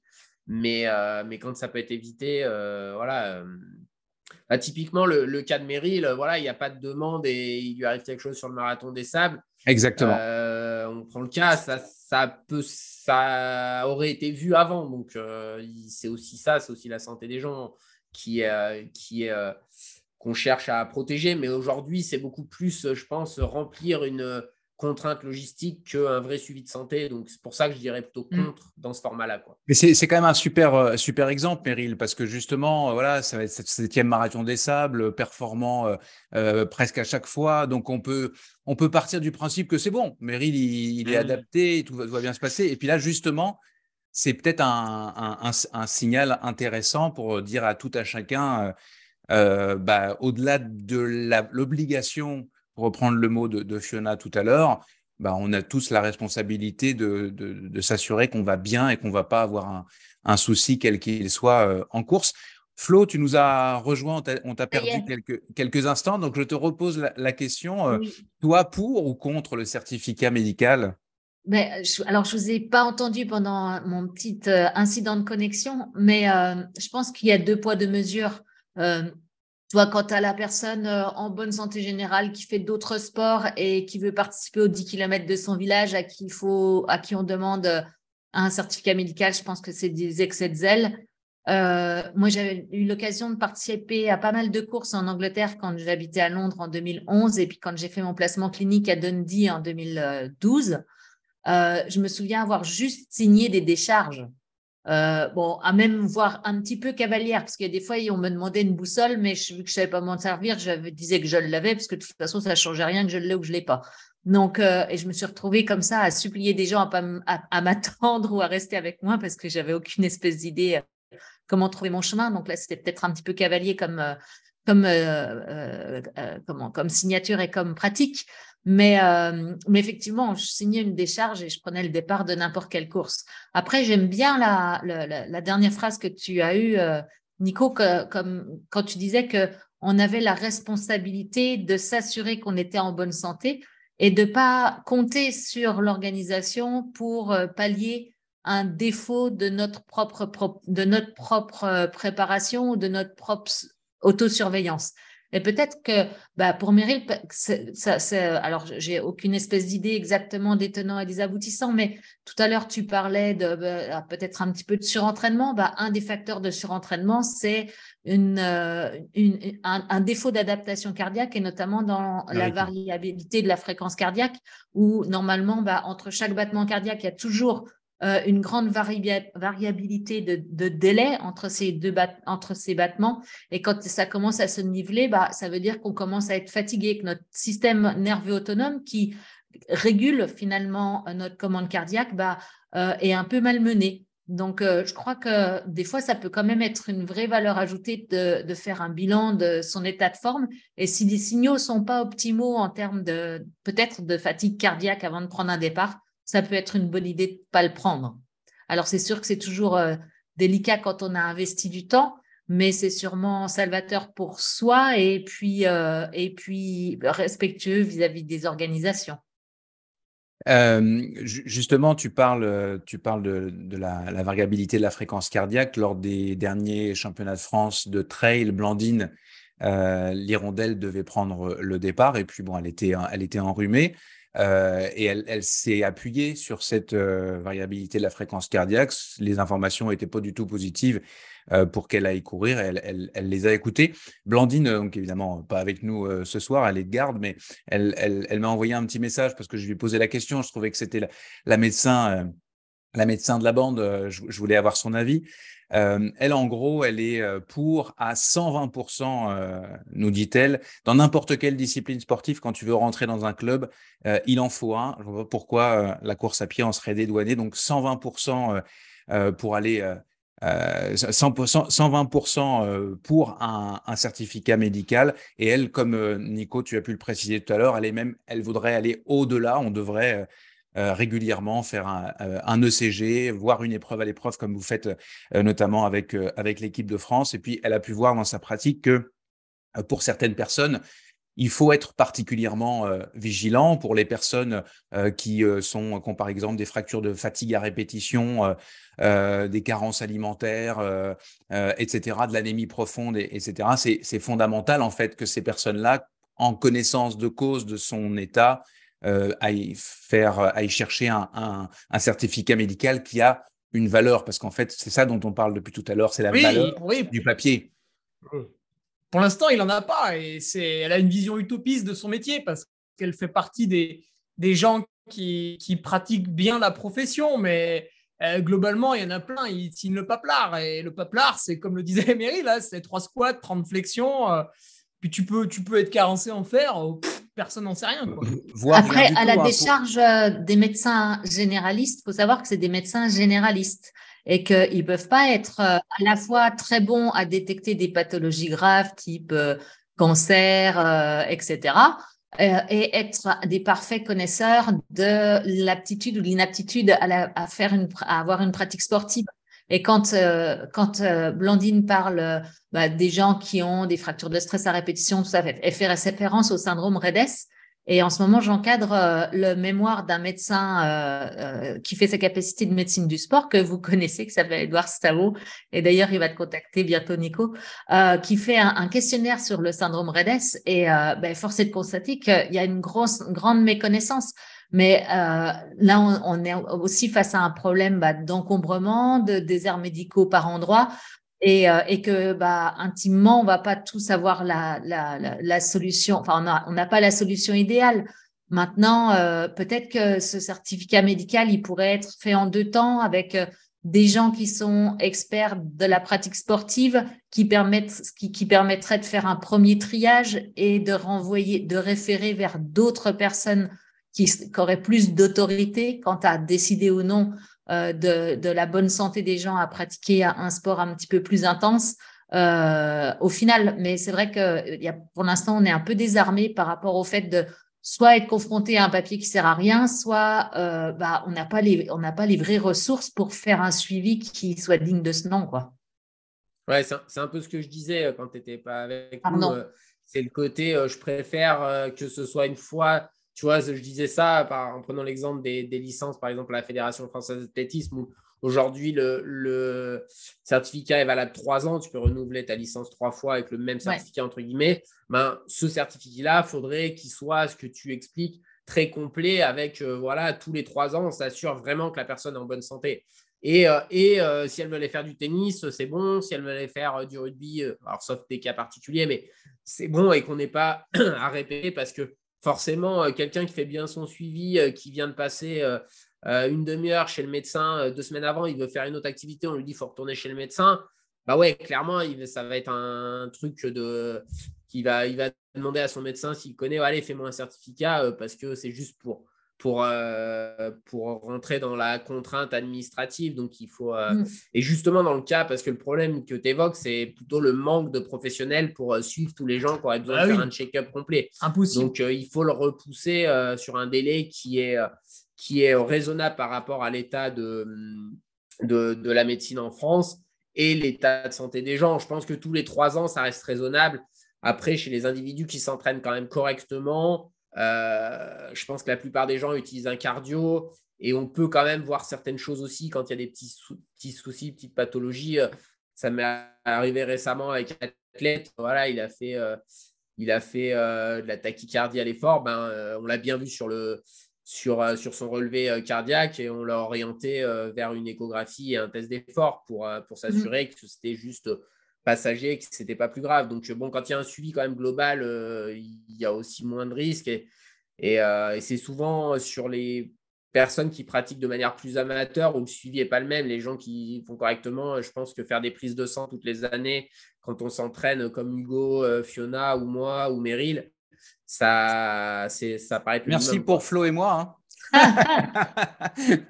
Il faut, ouais, non, mais tu vois, sur des forts volumes, c'est Flo aussi, mais euh, mais tu vois, c'est après, moi je pense que tout le monde devrait le faire, mais. Euh, non, mais, moi, euh, c'est parce que je suis bientôt ménopausée, c'est pour ça.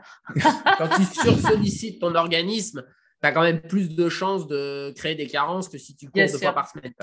Et puis, et puis, à côté de ça, c'est vrai qu'on parle des médecins, mais je pense que pour avoir discuté avec deux trois médecins généralistes aussi, ils sont en fait sont dépassés par ça. Ils ont ils ont, euh, je suis pas sûr qu'ils soient ravis de devoir faire euh, ces certificats médicaux qui prennent beaucoup de leur temps et en sachant pertinemment qu'ils n'ont pas les armes nécessaires pour faire un, un, un travail en, en, profondeur. Donc, euh, c'est. Et, puis, et puis, ils engagent leur responsabilité aussi. Hein, et eh bien, exactement. Ah exactement. Donc, Bien. Eh ben, C'était l'occasion aussi, euh, pour terminer, de, de, de, de faire un, un, petit, euh, notre traditionnel coucou à, à, Casquette Verte. Hugo, je pensais que tu le ferais, parce que dans un épisode de, de mon camarade... Ah, C'est toi qui l'aime bien. Hein. Ah, mais je l'aime beaucoup, oui, bien sûr. Euh, oh, une interview exclusive, Nico. Dans, ah, oh, non, non, rentre pas là-dedans. dans Course épique euh, de, de, Guillaume Lalu, euh, il avait raconté il y a quelque temps, dans, dans, son bilan de fin d'année, qu'il avait, il avait ici, s'amusait de, de, du fait d'être allé chez le médecin avec la jambe en vrac. Je me souviens plus bien précisément qu'est-ce qu'il avait, mais enfin, un, bobo. avéré et puis il est allé chez son médecin qui lui a signé son, son certificat médical sans, sans aucun problème alors qu'il était, alors qu'il était blessé. C'est lui-même qui avait, qui avait raconté ça. Bon, c'est un exemple parmi, parmi tant d'autres. Allez, on passe au définac. Le définac.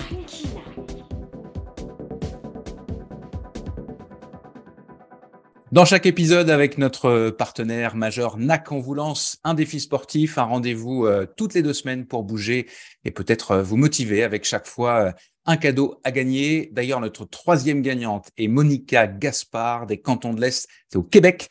Elle a couru plus de cinq heures en une semaine. Bravo Monica, tu remportes cette fois-ci un sac de poudre de récupération Ultra Énergie à la vanille et un checker NAC. Voici maintenant le quatrième défi NAC et la bande AD+. On vous propose de faire une sortie de 15 km en course à pied, route ou trail ça importe peu, entre le 13 et le dimanche 23 avril inclus. Pour participer, c'est simple et ça change pas d'habitude. Vous rentrez votre activité de 15 km sur Strava, attention en mode public. Vous taguez NAC dans votre activité Strava, attention, le premier A porte un tréma et vous vous assurez de bien suivre les pages NACBAR et Distance Plus sur Instagram pour valider votre participation. Vous retrouverez euh, aussi toutes ces indications, si j'ai parlé trop vite, dans la publication Instagram des FINAC 4. À vous de jouer et peu importe votre rythme ou votre niveau, tout le monde peut tenter sa chance et gagner cette fois-ci une boisson d'hydratation euh, saveur citron vert ou saveur pastèque euh, qui peut par exemple remplacer des aliments solides quand on a de la difficulté à manger ou à digérer en courant. Et puis je vous rappelle, chers auditeurs, que vous avez euh, toujours un rabais de 15% avec le code LBAD+, et le signe plus, sur le site nac.com de A à NAC. Allez, c'est l'heure de notre quiz. Le quiz. Peigné vertical. Dans chaque épisode, les membres de la bande AD+, s'affrontent dans un quiz de culture générale et sur l'actualité du trail. Nico est en train de se s'assurer ouais, que ses muscles du cou sont, euh, sont au poil. Une victoire au quiz peignée vertical, c'est une peignée. Et celui ou celle qui détiendra le plus grand nombre de peignets à la fin de la saison remportera la peignée d'or. Pour l'instant, c'est très équilibré. Les trois premières peignées ont été remportées par, respectivement, Blandine Lirondelle, Hugo Ferrari et Robin Schmitt. Hugo, tu as donc la possibilité d'être le premier avec deux victoires. Petite pression au passage. Vous êtes prêts? On va dire que vous êtes prêts, vous êtes. Euh, alors, je vous rappelle. C'est bon, j'ai Google à côté de moi. Non, on triche pas, on triche pas. Bah, mais non, mais moi, je pars avec un tel désavantage. Mais sincèrement, bon, bon, bon, courage quand même, parce que ça va vite. Blandine, elle a bien triché. ah, il paraît, il paraît. Euh, donc, je, je, je, vous, vous, ne donnez pas votre, vous ne criez pas votre prénom avant la fin de la question. Vous pouvez, euh, après la question, vous pouvez, et le premier oh, qui prononce son prénom prend la main. N'oubliez pas que même s'il y en a un qui a crié avant vous, euh, vous passez en deuxième s'il s'est trompé. Première question. Laquelle alors, je, je, je m'excuse, Meryl, je te mets de côté pour, euh, pour, cette, pour cette partie. Donc, tu es un observateur, tu vas t'amuser normalement. Laquelle, en plus, toi, tu as la réponse à pas mal de questions. Laquelle, laquelle des épreuves de trail suivantes n'est pas n'est pas une course à étapes? Le Trans-Charlevoix au Québec, la Transalpine, l'UT4N, l'UT4M Extreme 160 ou la N1 to Camp? Nico. L'UT4M 160. Bravo. Ah oui, exact. L'UT4M, euh, acronyme d'Ultra Tour des quatre massifs autour de, de Grenoble. Et pour qu'il soit une course à étapes, il aurait fallu que je dise 160 challenge, évidemment. Et Euh. D'ailleurs, je pense que Flo, tu l'as fait, toi. Le... Non, tu as, fait le... as fait la version intégrale ou, le... le- ou par étape J'ai fait le challenge, ouais. Le challenge. Ouais. Deuxième question, premier point euh, pour Nico. Deuxième question. Euh, non, je, je voulais, je voulais faire quelques précisions quand même, puisque j'ai parlé du tranche Charlevoix. Le tranche Charlevoix, c'est un 100 km et 4600 mètres de dénivelé euh, positif en trois étapes. C'est dans la traversée, sur la traversée de Charlevoix dans la forêt boréale au Québec. Euh, c'est sur le, le- territoire un peu de- le même territoire que l'Ultra Trail Aricana euh, du Canada, pour ceux qui connaissent. Euh, J'en parle assez régulièrement. La Transalpine, c'est un 272 km et 16 600 mètres de dénivelé. Là, on est dans du, on est dans l'alpin. C'est huit jours à travers les Alpes entre l'Allemagne, l'Autriche et l'Italie. Et puis le One and One to Camp, euh, ce sont deux étapes dans les Alpes-Maritimes. C'est la course de Germain Grangier et euh, de Cathy Scheid. Et ça, c'est une course qui se fait en binôme. Il faut absolument être deux. Et ça arrive, euh, c'est bientôt d'ailleurs, la prochaine. C'est au, Ouais. au- deux ans. Deuxième question. Quelle athlète féminine a été la première à s'offrir un triplé sur le marathon des sables Florence. La luxembourgeoise Simone Kaiser ou Simon Kaiser, je ne suis pas sûr de la prononciation. La française Laurence Klein, la marocaine Touda Didi ou la française Monique Frussot. Flo, Laurence. Moi, je dirais la. non Flo. Ah, bah, C'est la dernière, c'est euh, Monique, euh, la française. euh, non, non. Nico, la Nico. marocaine. non, non. Hugo, donc, euh, la luxembourgeoise.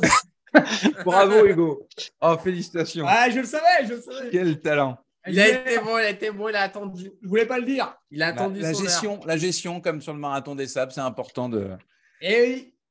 Euh, alors, la luxembourgeoise, elle, elle- elle a gagné. En fait, Laurence Klein, c'est un Elle a piège gagné parce que fois Laurence Klein, Laurence Klein et Simone Kaiser ont toutes les deux remporté trois fois l'épreuve. Euh, Simone en 2000 2002, 2004 et 2005 et Laurence en 2007, 2011 et 2012. Mais ma question, c'était quelle athlète féminine a été la première à s'offrir un triplé?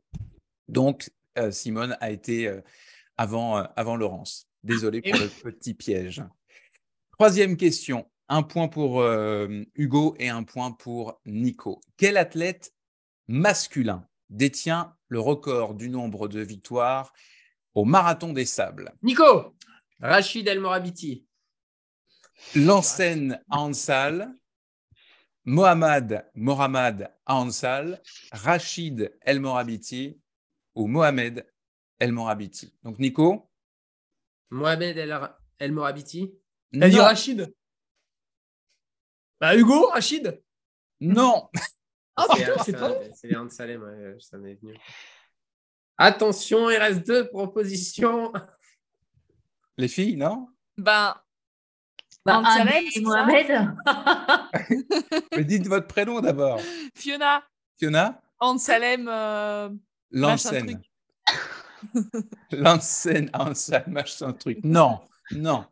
Oui, Lansen Ansal. Meryl avait la, avait la réponse depuis, euh, depuis Ah, bien longtemps. 10 victoires, oui. Ouais, 10 victoires. Il a gagné en 1997, donc il est marocain. Et ensuite, il a gagné de 1999 à 2007. Euh, son frère, Mohamed, a lui cinq victoires à son actif en 98, puis 2008 à 2010.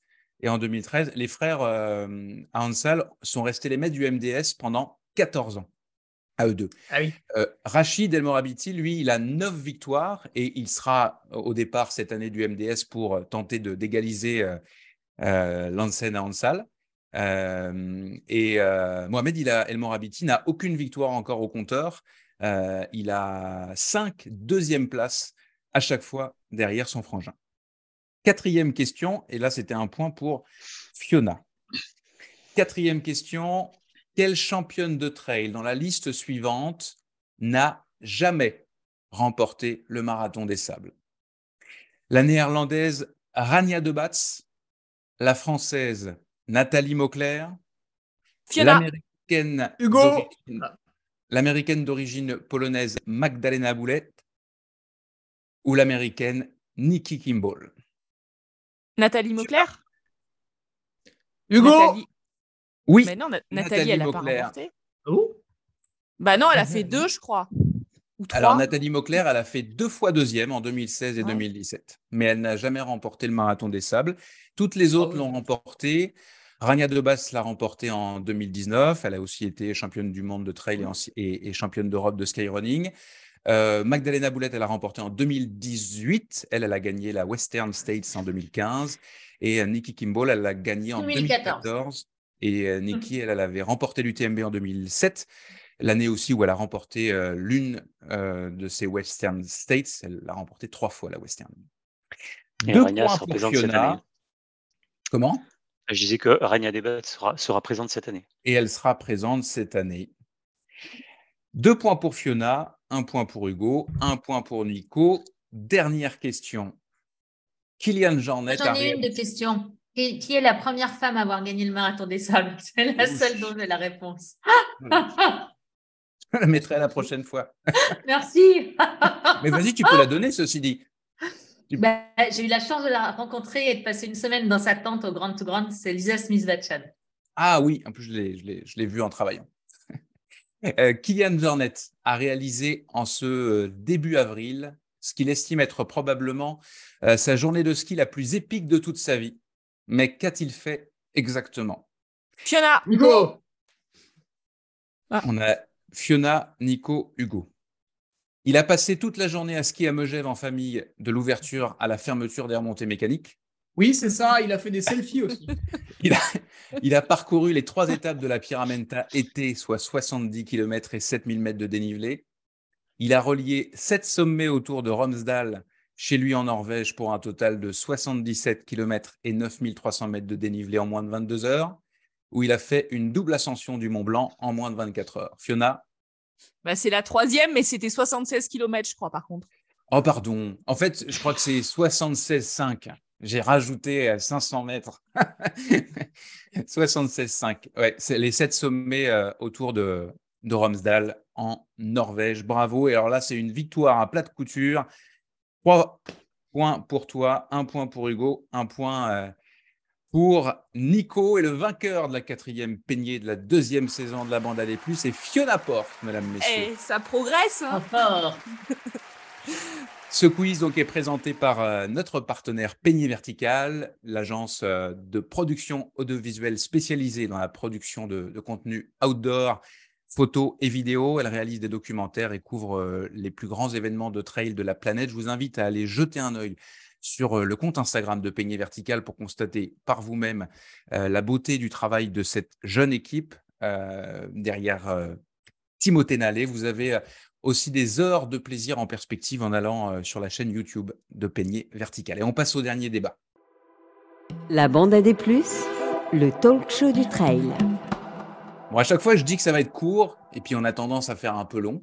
Je pense que celui-ci, ça va être court. Je vais vous donner la parole une fois, puisqu'on va plus aller chercher de l'anecdote, et puis euh, on, on- on ira tranquillement vers la fin de cette émission. Qu'est-ce qui vous fait peur, toutes et tous, avant euh, une aventure, avant euh, un ultra, avant euh, un- une épreuve euh, une épreuve par étape. Et est-ce que c'est, selon vous, normal d'avoir peur? Est-ce que c'est positif ou est-ce que c'est négatif? Je vais commencer avec toi, Flo. Est-ce que la peur fait partie de ton, de ton, de ton bagage d'athlète avant, euh, une dire- épreuve? Ouais, j'allais dire que la... c'est pas vraiment de la peur, c'est de l'incertitude, mais en même temps, c'est exactement ce qu'on va chercher. On va chercher à, à sortir de sa zone de confort. Donc, euh, donc euh, s'il n'y avait pas un peu d'incertitude, il n'y aurait pas de piment, il n'y aurait pas d'excitation et il n'y aurait pas de valeur ajoutée. Euh, donc oui, il y a de l'appréhension, mais je me souviens que, par exemple, pour le Grand sous Grande, l'appréhension est commencée par En le fait d'y rendre, de m'y rendre euh, et d'arriver euh, à Canab et de trouver un logement à Canab. Et, euh, et, et c'est tout ça qui faisait l'aventure, que l'aventure commençait en sortant de chez moi et que euh, et arrivant à Las Vegas, j'étais complètement hors de ma zone de confort. Euh, donc oui, il y a de la peur, mais c'est plus de la- de l'appréhension et de l'excitation par le fait de pas tout maîtriser, sachant que moi, je suis quand même quelqu'un qui, est dans le contrôle. Ouais. Meryl, toi aussi, tu as couru le Grand to Grand en, passant.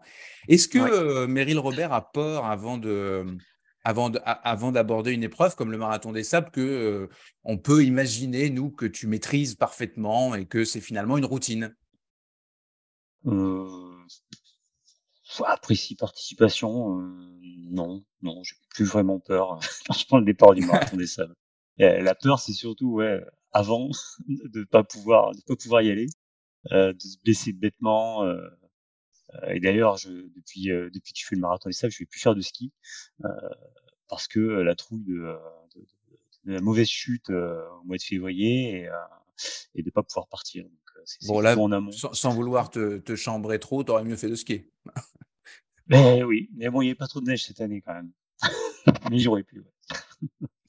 Euh, mais ceci dit, on s'est parlé un petit peu euh, dans les jours précédents et euh, bah, c'est peut-être pas de la peur, mais et c'est peut-être et là pour le coup c'est pas nécessairement pour toi, mais je le disais tout à l'heure, ton fils, comment il s'appelle? Parce que dire ton fils tout le temps, je vais dire son prénom. Cédric. Cédric. Cédric.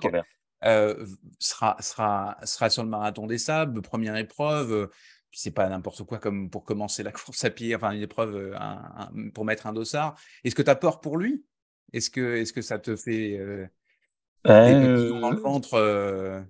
Pour tout te dire, il est, il est venu passer le week-end, là, le week-end de Pâques, parce qu'il fait ses études à Paris, et il est venu passer quelques jours là. Et j'ai bien senti à travers ces questions que il se sentait pas vraiment prêt, et du coup je me suis quand même interrogé sur euh, le fait que euh, c'était peut-être un peu fou de, de le lancer euh, pour sa première course dans un truc aussi dingue. Euh, j'espère que j'espère que j'ai pas fait l'erreur, hein. qu'il m'en voudra pas s'il s'il arrive pas au bout. Euh, mais, j'ai un, petit peu peur, j'ai un petit peu peur pour lui parce que ah. euh, voilà, il faut. j'aurais été à côté de lui, voilà, j'aurais, j'aurais pu le conseiller sur sur son hydratation, sur euh, voilà, c'est surtout je crains je crains le coup de chaud en fait. Le coup de chaud c'est euh, un peu le, le, le, risque numéro un euh, quand quand on fait cette course, euh, c'est de ne pas prendre garde, garde à, voilà, j'ai, de ne pas boire suffisamment euh, régulièrement, de, d'être à court d'eau parce que voilà, je me suis arrosé au milieu de, au milieu de, la, l'étape et euh, j'ai, plus assez pour rentrer sur le, sur le prochain CP. c'est plus ces trucs-là qui, qui sur, sur lesquels j'ai j'ai un doute et euh, bon, après je sais que là, cette année il y aura 1200 concurrents il y aura, il y aura beaucoup de monde autour de lui hein, il sera il sera pas aux avant-postes euh, mais donc des gens pourront, pourront le conseiller et, euh, et, ça et ça me rassure un peu. Mais lui, voilà lui il, il, le prend avec euh, enfin il, il, te partage ça en ayant de l'appréhension lui aussi ou finalement avec la, la, la fougue de sa jeunesse il y va. Euh... Plus ça approche, plus je sens qu'il est, euh, il est, il est en stress quoi. Est-ce que ce stress-là, oui. Est-ce que ce, est-ce que ce stress-là, excuse-moi de t'avoir coupé, est-ce que ce stress-là c'est positif ou paralysant par exemple? J'employais ce mot-là en, en, début d'émission. C'est positif, c'est positif, c'est ce qui va le, lui permettre de se, de se transcender quand il sera devant le, euh, devant, devant l'événement. Euh, mais bon, voilà, c'est euh, là aujourd'hui là, je l'ai senti, euh, je l'ai senti un peu fébrile, notamment voilà, des questions, des questions bêtes, des trucs qu'on a déjà discuté dix fois, hein, mais bon. Et puis, et puis là, c'est de la préparation de son sec. Voilà, c'est encore un peu, c'est encore un peu hasardeux. voilà, il y a encore quelques quelques efforts à faire sur, sur l'organisation. Quand je vois comment il range sa chambre, euh, j'espère qu'il sera un peu plus ordonné dans, dans l'attente parce que sinon il va se faire maudire par ses, euh, par ses, euh, ses coéquipiers. De toute façon, il, à un moment donné, il, il, va, il va pas avoir le choix. Il va être confronté à, il va être dans le mur. oui, oui, il va, y, oui, il va y être, il va y être, il va y être. Mais c'est, c'est bien, c'est, c'est vrai qu'il vit, il vit ce marathon des sables depuis, à travers moi depuis, depuis ouais, des, une dizaine, une dizaine d'années. Euh, il sait ce que c'est. Euh, mais voilà, il, il, avait à cœur d'y aller. Euh, et même quand il a, il a su que moi j'y allais pas, euh, il, il, aurait pu avoir la possibilité de, de, de pas y aller ou de reporter. Euh, mais non, il a voulu, il a voulu, il a voulu maintenir parce que voilà, il s'est lancé ce, il a lancé ce défi d'aller au bout et je pense que le fait que j'y aille pas, ça va le, pousser un peu plus dans ses dans ses retranchements et ça va l'aider à aller un peu un peu plus loin. Kena, est-ce que toi tu es du genre j'y vais mais j'ai peur? Euh, ça dépend. J'ai l'impression que paradoxalement, plus je suis préparée et plus j'ai une appréhension. Alors, euh, je pense que c'est un peu lié à la peur de, de décevoir et la peur de me décevoir, dans le sens où plus tu t'investis, euh, plus tu te prépares et plus derrière tu te dis que mine de rien, passer à côté d'un résultat attendu, c'est c'est un peu plus. Enfin, la pilule est, plus difficile à avaler quand, euh, quand tu t'es beaucoup investi. Euh, et paradoxalement, les courses sur lesquelles je suis les plus sereines et les plus détendues, et des fois où la perf est, est encore euh, meilleure, c'est des courses où j'arrive un peu à l'arrache, pas préparée. Je me suis décidée une semaine avant, avant y aller, et au final, ça se passe vachement bien. Donc, ouais, je pense que c'est ça, c'est la peur de, de décevoir. C'est ce qu'on appelle la pression finalement. Et puis quand on est comme toi une athlète euh, élite et puis qui est mis sur un piédestal par euh, nous, les médias par exemple, ou en vous étiquetant favori, ça vous crée une pression qui, euh, qui vous une, espèce d'exigence de, de, performer. C'est ça qui vient peut-être perturber un petit peu la fin de préparation, quoi. Très certainement, ouais, ouais c'est vraiment moi ce que j'ai ressenti.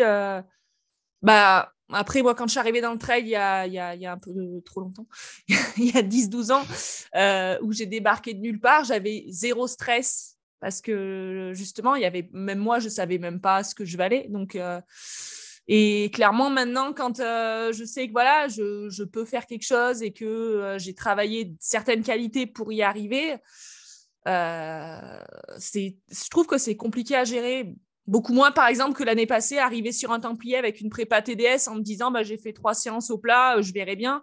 Et au final, la course, euh, la course est super bien passée. Donc, c'est. Ouais, je pense que c'est vraiment euh, ce côté pression parce que je sais que, que je peux faire quelque chose. Quoi. Bon, ça doit se travailler. Hein. Je vais sûrement appeler notre ami Eric Lacroix hein, c'est ça mon soupe pour lui demander deux, trois, deux, trois conseils. Hugo, toi, tu es du genre, je, le dis souvent, à, annoncer la couleur. Par exemple, pour l'Istria, tu racontes tout, tu partages tout à ceux qui veulent bien te suivre ou, s'abonner à, ouais, ceux qui payent, hein. Patreon. voilà, c'est ça, à, ton Patreon. Mais comment dire, tu, es de, ceux qui livrent la marchandise. Enfin, non, je, mal ma question, mais en gros, tu dis les choses euh, tu donnes ton ambition. Est-ce que en faisant ça, tu ne te crées pas une, euh, une, une, énorme pression? Euh, et, ce qui se traduit parfois, ça c'est une des échecs, tu peux le dire. non, non, ça serait, je, dis, dis pas ça, mais une auto-flagellation Il est venu juste derrière. faire chier en Croatie. Il vient de faire chier jusqu'en Croatie. Donc, et, et, et derrière, tu, tu, Enfin, j'ai l'impression que tu es rarement content de toi, alors que les, par rapport aux ambitions que tu as pu, euh, que tu as pu, euh, auxquelles tu as pu prétendre. J'ai décidément du mal avec cette question. Qu'est-ce que. Ah ouais, bah après, j'en ai pas fait 50 euh, 000 des ultras, donc c'est normal d'apprendre à chaque fois. Mais c'est une question qui avait été posée encore, encore cette année par un patriote, là, vu que je fais le podcast quotidien jusqu'à Istria. Et je, lui ai répondu qu'en fait, c'était pas. Finalement, ça ne me crée absolument plus de pression, parce que du coup, je, te donne le plan, je dis, ben voilà, j'estime, j'estime pouvoir faire ça pour, pour telle ou telle raison. Et en fait, ce que je me suis rendu compte depuis début 2022, c'est que le plan en ultra, c'est tout doucement au début, la première moitié. Donc là, on peut citer le, maître euh, François Den qui avait dit il faut accepter de se faire chier la première moitié d'un ultra. Donc tout doucement au début, et après, tu accélères et advienne que pourra. Et euh, ce qui s'était passé, c'est qu'en 2021, le, tout doucement, je l'avais envoyé chier, et puis voilà. Et en 2022, j'ai respecté tout bien la lettre. Et au final, euh, à quelques minutes près, j'étais dans, l'objectif, donc j'étais quand même content. Euh, du coup, finalement, le, fait de, donner le plan, donc là, ils sont à peu près 500 à, me suivre. Et ben finalement, quand je suis dans la course, tu vois, si j'arrive un peu trop vite à un point de passage, je me dis, ouais, attends, réfléchis, parce que tu as, dit à 500 personnes que tu allais mettre 1h10. Euh, si tu arrives en 57 minutes, euh, ils vont me prendre pour un, pour un menteur, pour un guignol, tu vois. Donc, ça me responsabilise, en fait. Et du coup, euh, c'est beaucoup mieux cadenassé. Et, et je pense que bah, ce dimanche, ça va. Ce, ce vendredi soir, là, ça va bien se passer. Et d'autant plus que c'est retransmis en live sur la chaîne UTMB. Le, le, speaker est un patriote, donc il a le, il a le plan sous les yeux. Ah ouais, d'accord. Donc là, tu vas avoir un focus spécialement pour toi sans que les gens s'en rendent compte de quoi que ce soit. euh... ah, pas, pas, le droit de partir trop vite là. Mais par exemple, bon, il se trouve que tout à l'heure, je disais que tu voulais être, te qualifier dans les règles de l'art pour l'UTMB parce qu'en gros, tu as ta place pour l'UTMB, mais toi, tu aimerais ça pour ton, pour ton ego. Euh, te qualifier euh, en, en, en, faisant un résultat. C'est Casquette qui a dit ça au début. Hein. Ah, c'est Casquette. Ah bon, bah, décidément. Euh, en gros, euh, tu te qualifies. Il a dit, il a dit, il fallait se qualifier par un podium, sinon c'était pas honorable. Ah, mais c'est pas toi qui as dit ça aussi un petit peu quand même? Oui, il me semble. Hein. Ah, peut-être aussi, ouais. ouais, il me semble. Mais euh, donc, il faut, en gros, il faut que tu termines sur le top, enfin, sur le podium pour euh, t'offrir le, mm. le, l'UTMB. Est-ce que ça, c'est pas de la pression? Et puis, enfin, je veux dire, est-ce que c'est pas, ça fait non, pas peur parce que je suis déjà qualifié. De terminer dixième, finalement. Euh, ouais, là, j'aurais fait une contre-performance, je pense. Mais il y a le, niveau, il est intéressant. Bon, il y a Jim, il est, il est au-dessus, mais euh, peut-être Arthur, il a un léger décalage, encore que le, terrain lui, lui plaît pas énormément. Il y a beaucoup de plats. Arthur, c'est quand même un montagnard. Et du coup, les autres coureurs sont des coureurs qui tantôt ont été devant moi, tantôt ont été derrière sur certaines courses. Donc, ça va être euh, intéressant avec 4-5 autres coureurs. Donc, moi, de toute façon, je suis pris. Hein, donc, si tu veux, la pression, elle n'est pas, elle pas trop là. Et euh, par contre, le but du jeu, ça va être de faire comme l'an dernier, c'est-à-dire de ne pas considérer les autres et de considérer vraiment mon, mon effort. Bien. On termine avec euh, Nico. La, la pression, c'est moi. Hein. Je, je, lui ai dit que c'était un coup de fouet par place au-delà du, du, top 3. Donc, euh, il y pensera quand ce sera, quand ce sera dur. J'ai d'ailleurs des vidéos de Nico qui prend des coups de fouet, donc je pense que c'est réel comme sanction. Euh, ça, ça a pas un, un, sanglier, ça, ça a la couenne dure. Eh oui. ouais, non, du coup, euh, moi, pour euh, revenir au sujet, la peur, je pense que c'est indispensable pour faire des grandes performances. alors, c'est pas celle qui t'inhibe, mais c'est celle qui te permet d'être vigilant, d'éviter de, de faire n'importe quoi. si on prend un exemple récent, les, les derniers championnats du monde, je craignais vraiment la dernière descente parce que j'avais vraiment visualisé ça en mode euh, ouais, si tu as la bataille et que tu es euh, musculairement euh, dans le mal, comment tu appréhendes ça? Et, et, du coup, je m'étais préparé à vraiment pouvoir aller chercher loin dans la, dans la douleur au niveau mental sur cette, sur cette partie-là. Et le fait d'être arrivé mieux que ce que j'avais prévu, ça a été aussi une source de, de force parce que je me suis dit, voilà, ça va bien se passer, je me sens beaucoup mieux que ce que j'avais prévu. Donc, tout le temps. Euh, je pense que pour bien réussir un objectif, il faut avoir une crainte de l'objectif parce que euh, quand on fait des sports comme les nôtres, il y a des moments de, détresse euh, mentale qui sont. Enfin, d'abord, il y a une détresse physique parce que je pense qu'il y a rarement de détresse mentale quand on est bien physiquement. Mais dès que le physique commence à, partir un peu en vrille, c'est inéductable sur des courses qui durent un petit peu un certain temps, surtout que quand on court longtemps, on ne peut pas être complètement dans l'affrontement. Il y a des moments où il faut savoir lâcher prise. Et là, la peur, elle est vraiment quelque chose qui permet, mon point de vue, de se préparer en amont aussi à ça, c'est-à-dire je crains, je crains tel passage. Là, j'ai vu par exemple le final de la course du Go. Si je la faisais, je me dirais, il y a une dernière partie qui est très roulante. Euh, qu'est-ce qui se passe si tu as des crampes à ce moment-là euh, euh, pour faire les 30 derniers kilomètres où bah faut pas marcher parce que ça fait que que descendre quasiment être que du faux plat. Et du coup, toute la course, d'avoir ce focus en tête, oh, attention, il euh, faudra pouvoir courir à la fin. Et donc, aussi de, pouvoir euh, se préparer mentalement et par moment de se, se focuser aussi sur plus loin parce qu'on a une crainte et de se dire, oh, papa, place, je vais trop vite, euh, attention, il en reste. Je pense que vraiment la peur, c'est c'est plus là-dedans parce qu'après, chez des athlètes qui sont bien préparés, normalement, on se prépare pour réussir l'objectif, donc on n'a pas peur de l'objectif en soi. Il euh, faut juste se préparer à ces moments euh, de, détresse. Et quand on en a connu des, euh, des, vraiment forts dans sa carrière, il y a des moments de peur, parce qu'il y a des moments. moi, pendant le championnat du monde, à un moment donné, j'étais deuxième de la course et j'avais envie d'abandonner en étant deuxième de la course. Même être deuxième de la course, c'était pas quelque chose de suffisamment motivant. La douleur était telle que tu as juste envie que ça s'arrête. Et donc là, euh, la peur est plus une manière de travailler mentalement, en tout cas chez moi, pour, euh, pour essayer d'optimiser la performance. Quoi. La peur comme euh, pour travailler le chemin, quoi, pour, pour, pour, pour avoir, pour aller prendre le, pour prendre le bon chemin qui mène, qui mène à l'arrivée. Super, bah, c'était un sujet léger, mais je pense que ça, ça fera écho à, pas mal, euh, pas mal d'entre nos auditeurs. On passe à notre toute dernière rubrique. Coup de cœur, ou coup de pompe Alors, Flo, est-ce que euh, tu as un coup de cœur ou un coup de pompe pour nous Ou les deux? Non, j'ai un énorme coup de cœur. Alors, j'ai eu la chance euh, de passer 14 euh, jours au centre Renix à Iten.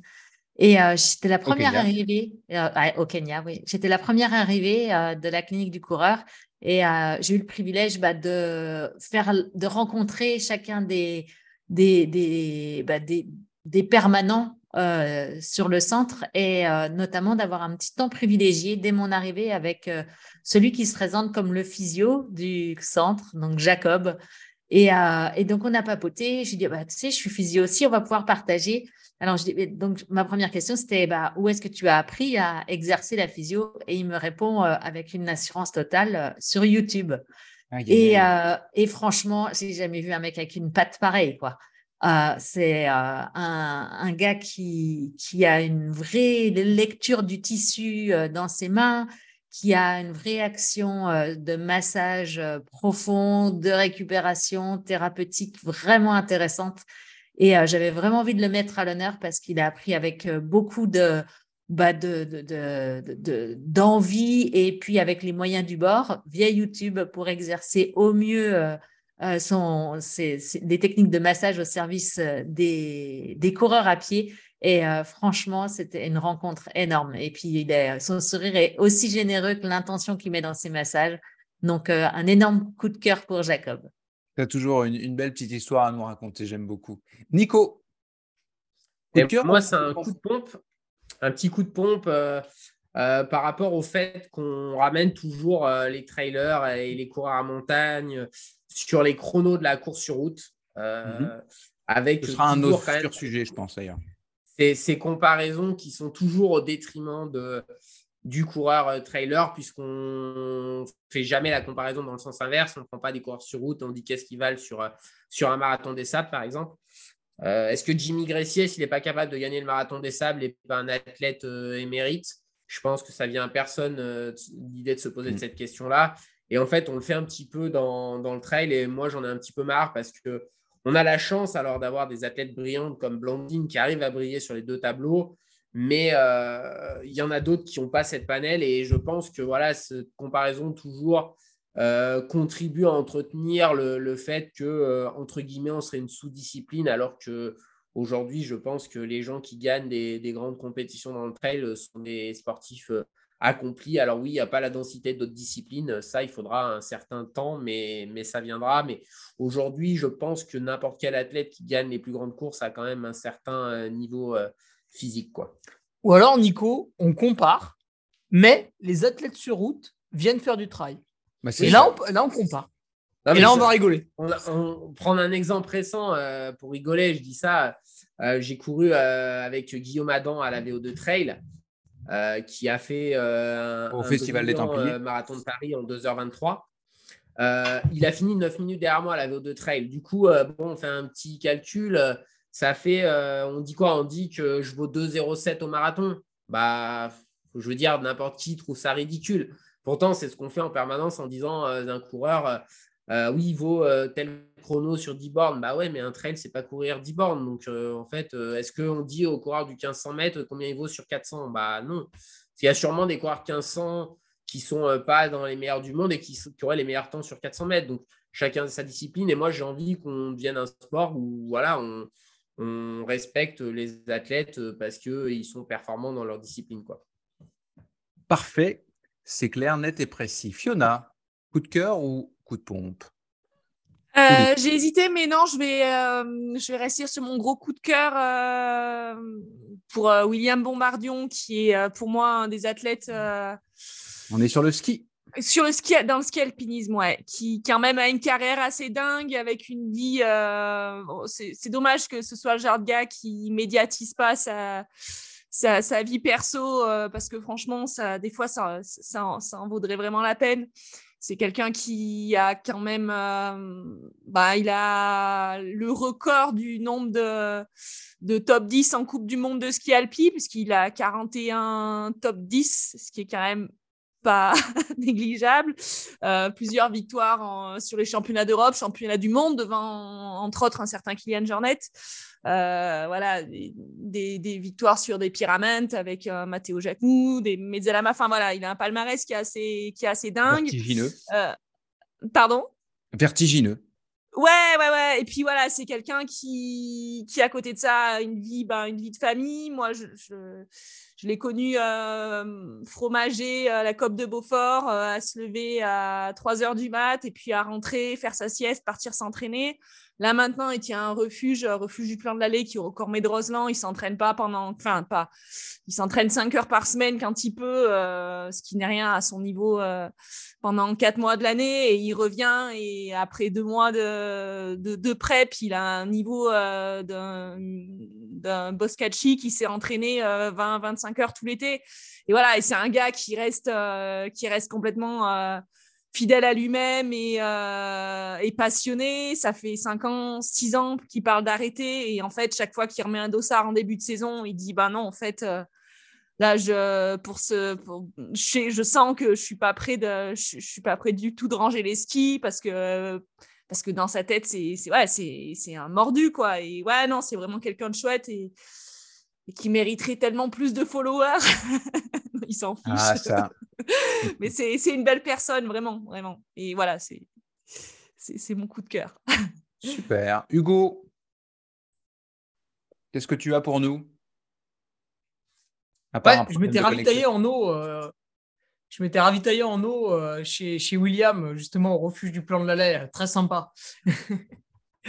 Et euh, alors, c'est un petit coup de pompe euh, avec euh, celui qui nous occupe euh, au Trail Niveau les Revards, celui qui nous a perdu notre, euh, dossier préfecture, le responsable de, la commission hors stade de, running de Savoie. Alors, je vais, je vais le citer parce qu'il est responsable à lui tout seul de, tout le merdier.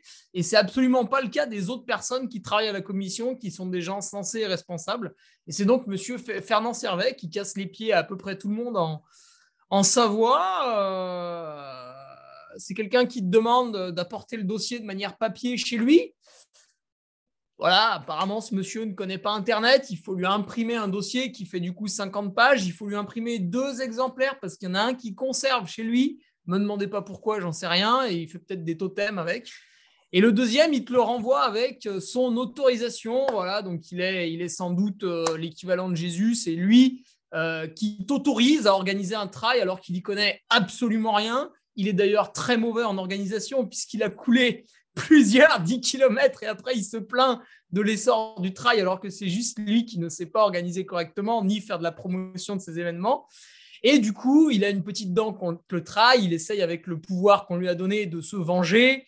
Euh, donc, ben, dorénavant, je traite uniquement avec la préfecture et il me renverra bien l'avis qu'il veut. Euh, derrière, voilà, nous, on a plus de 1500 coureurs, donc on saura euh, faire pression comme il faut pour euh, le faire sauter. Et dans tous les cas, il, ira à la retraite l'an prochain. Et c'est une très, très bonne nouvelle pour euh, tout le bassin sportif euh, chambérien avec soi et de la Savoie en général. Celui qui va reprendre derrière lui est une personne très vertueuse. il a organisé le 10 km d'Aix-les-Bains. Il y avait 1500 coureurs qui se sont régalés malgré la pluie. C'est toujours une belle fête, un bel événement. Et, justement, lui, cette personne-là a compris qu'en fait, le milieu de l'athlétisme euh, fonctionne avec le, avec trail. hein. J'ai rejoint le club euh, d'Aix-les-Bains cette année et il n'y a eu aucune remarque euh, comme quoi j'étais un trailer ou si, si, cela. Au contraire, on s'est amusé à faire de la route, on s'est amusé à faire des crosses. Et j'ai bon espoir qu'il y en ait un ou deux qui viennent participer aux 6 km ou aux 14 km que j'organise dans les sentiers, ça les amusera. Mais voilà, coup, de, coup, coup de gueule parce qu'en fait, on est une organisation 100% bénévole, ce qui doit être le cas de 95-98% des organisations en Savoie. Et ce, ce, ce monsieur nous, nous, rajoute des contraintes sur, nos, sur notre temps libre, ce qui, est, ce qui est extrêmement pénible quand on a un métier à côté. Donc voilà, il part, bon débarras, je pense pas qu'il va manquer à, grand monde et comme ça c'est fait. Il est rhabillé pour l'hiver et pour l'ensemble de sa retraite. Oui, ça fait trois ans qu'il nous casse les pieds, donc il ne l'a pas volé. Euh, Meryl, je veux pas te, je veux pas te mettre mal à l'aise parce que je t'ai pas parlé de, de, cette petite rubrique ouais, non, de cœur. À, à part vous dire que j'ai un coup de pompe au cœur, c'est tout ce que je peux vous, ah, euh, je peux vous ah, dire. Très bonne, c'est ouais, dire. Euh, moi, je termine avec un, un, un, coup de cœur que je renouvelle parce que je l'avais déjà fait, euh, je pense, dans l'épisode 3 de, la bande AD+. Euh, j'ai le plaisir d'être euh, l'ambassadeur d'une course virtuelle qui s'appelle Courir pour les zèbres. Euh, Simon le zèbre, c'est de lui que vient tout ça. C'est un petit garçon qui a la maladie de, Sotos, l'une des 7000 maladies orphelines. Évidemment, il n'y en a pas forcément 7000 piles, mais c'est la, symbolique. Et puis, ça fait un certain nombre d'années maintenant qu'il y a une course virtuelle. Cette année, c'est le 13 et 14 mai. Virtuel, ça veut dire qu'on peut la courir n'importe où, euh, ou qu'on soit au, Québec euh, ou en France. C'est un, organisme euh, qui est, au Québec, mais moi, je fais la course avec mes garçons en France. Et puis, j'encourage tous nos auditeurs à, aller s'acheter un, un, petit dossard 7000. ça coûte vraiment pas grand-chose. L'argent va, euh, alors c'est sûr qu'il va aller plutôt au Québec, mais sur euh, euh, le regroupement québécois des maladies orphelines et puis à des maisons de, répit. Ça vaut, ça vaut la peine. L'intérêt aussi de la course virtuelle, c'est que c'est de s'engager finalement ce week-end-là, non seulement à courir, à publier, on sait tous le faire, un, selfie, et puis à mettre en avant une maladie parmi les, les 7000 pour bah, sensibiliser à, toutes ces maladies-là. Euh, donc, c'est un, un, grand mouvement euh, populaire, 13 et, et 14 mai euh, au Québec, en France et partout dans le monde. Pour acheter un dossard, bah, vous allez tout simplement sur le site courir pour les zèbres.com. La bande à des plus, le podcast du magazine Distance Plus, présenté par Nicolas Fréret. C'est la fin de cette 24e émission de la bande plus. Un gros merci à tous les cinq Fiona Porte, Florence Morisseau, Nicolas Martin, Hugo Ferrari et donc euh, aujourd'hui exceptionnellement euh, Meryl Robert, euh, notre invité spécial. J'espère que tu as passé un, bon moment, Meryl. Un très bon moment, je me suis régalé. C'était eh ben, super. Plein de débats nous, nous, nous, aussi, et, vraiment, je, te remercie. C'était très cool de, de t'avoir parmi nous, même si malheureusement c'est parti d'une mauvaise nouvelle et, et, de, ce, de ce forfait au, Marathon des Sables. Merci à, tous les cinq. Merci Nico. Merci. À Merci. Je crois que Hugo doit aller dormir. Il va falloir se, cumuler du, sommeil avant, la course. La bande des plus est une émission présentée par Distance Plus. Je suis Nicolas Fréré, j'ai le plaisir de produire et d'animer euh, ce talk show. Un grand merci aussi euh, aux partenaires officiels de la bande AD+. Merci donc à NAC, à Peigné Vertical, à la Clinique du Coureur et à la plateforme en ligne d'entraînement Nolio. Le design sonore de la bande AD+, est signé Lucas Aska Enessi. La couverture de l'émission est l'œuvre de Mathieu Forichon, de Desbosses et des Bulges. Un petit merci en passant à Céline Kahneman qui a prêté euh, sa voix euh, au podcast. L'émission est réalisée techniquement à distance depuis Montréal au Québec par les productions euh, Arborescence. Merci à Laurie Beck tout particulièrement qui est aux manettes et qui fignole l'enregistrement avant la diffusion. Et puis merci à, mon collaborateur Baptiste Ballet qui s'occupe des extraits de l'émission que nous diffusons sur la page Facebook et le compte Instagram de Distance Plus pendant les 15 jours qui suivent l'épisode. Et merci à tous de nous regarder sur euh, YouTube, de nous écouter sur n'importe quelle plateforme de podcast. Continuez de partager l'émission quand vous l'avez appréciée. Ça nous permet d'aller euh, chercher de nouveaux auditeurs. Et puis, bah, plus on est de fous, euh, plus on court loin. À plus dans la bande à des plus.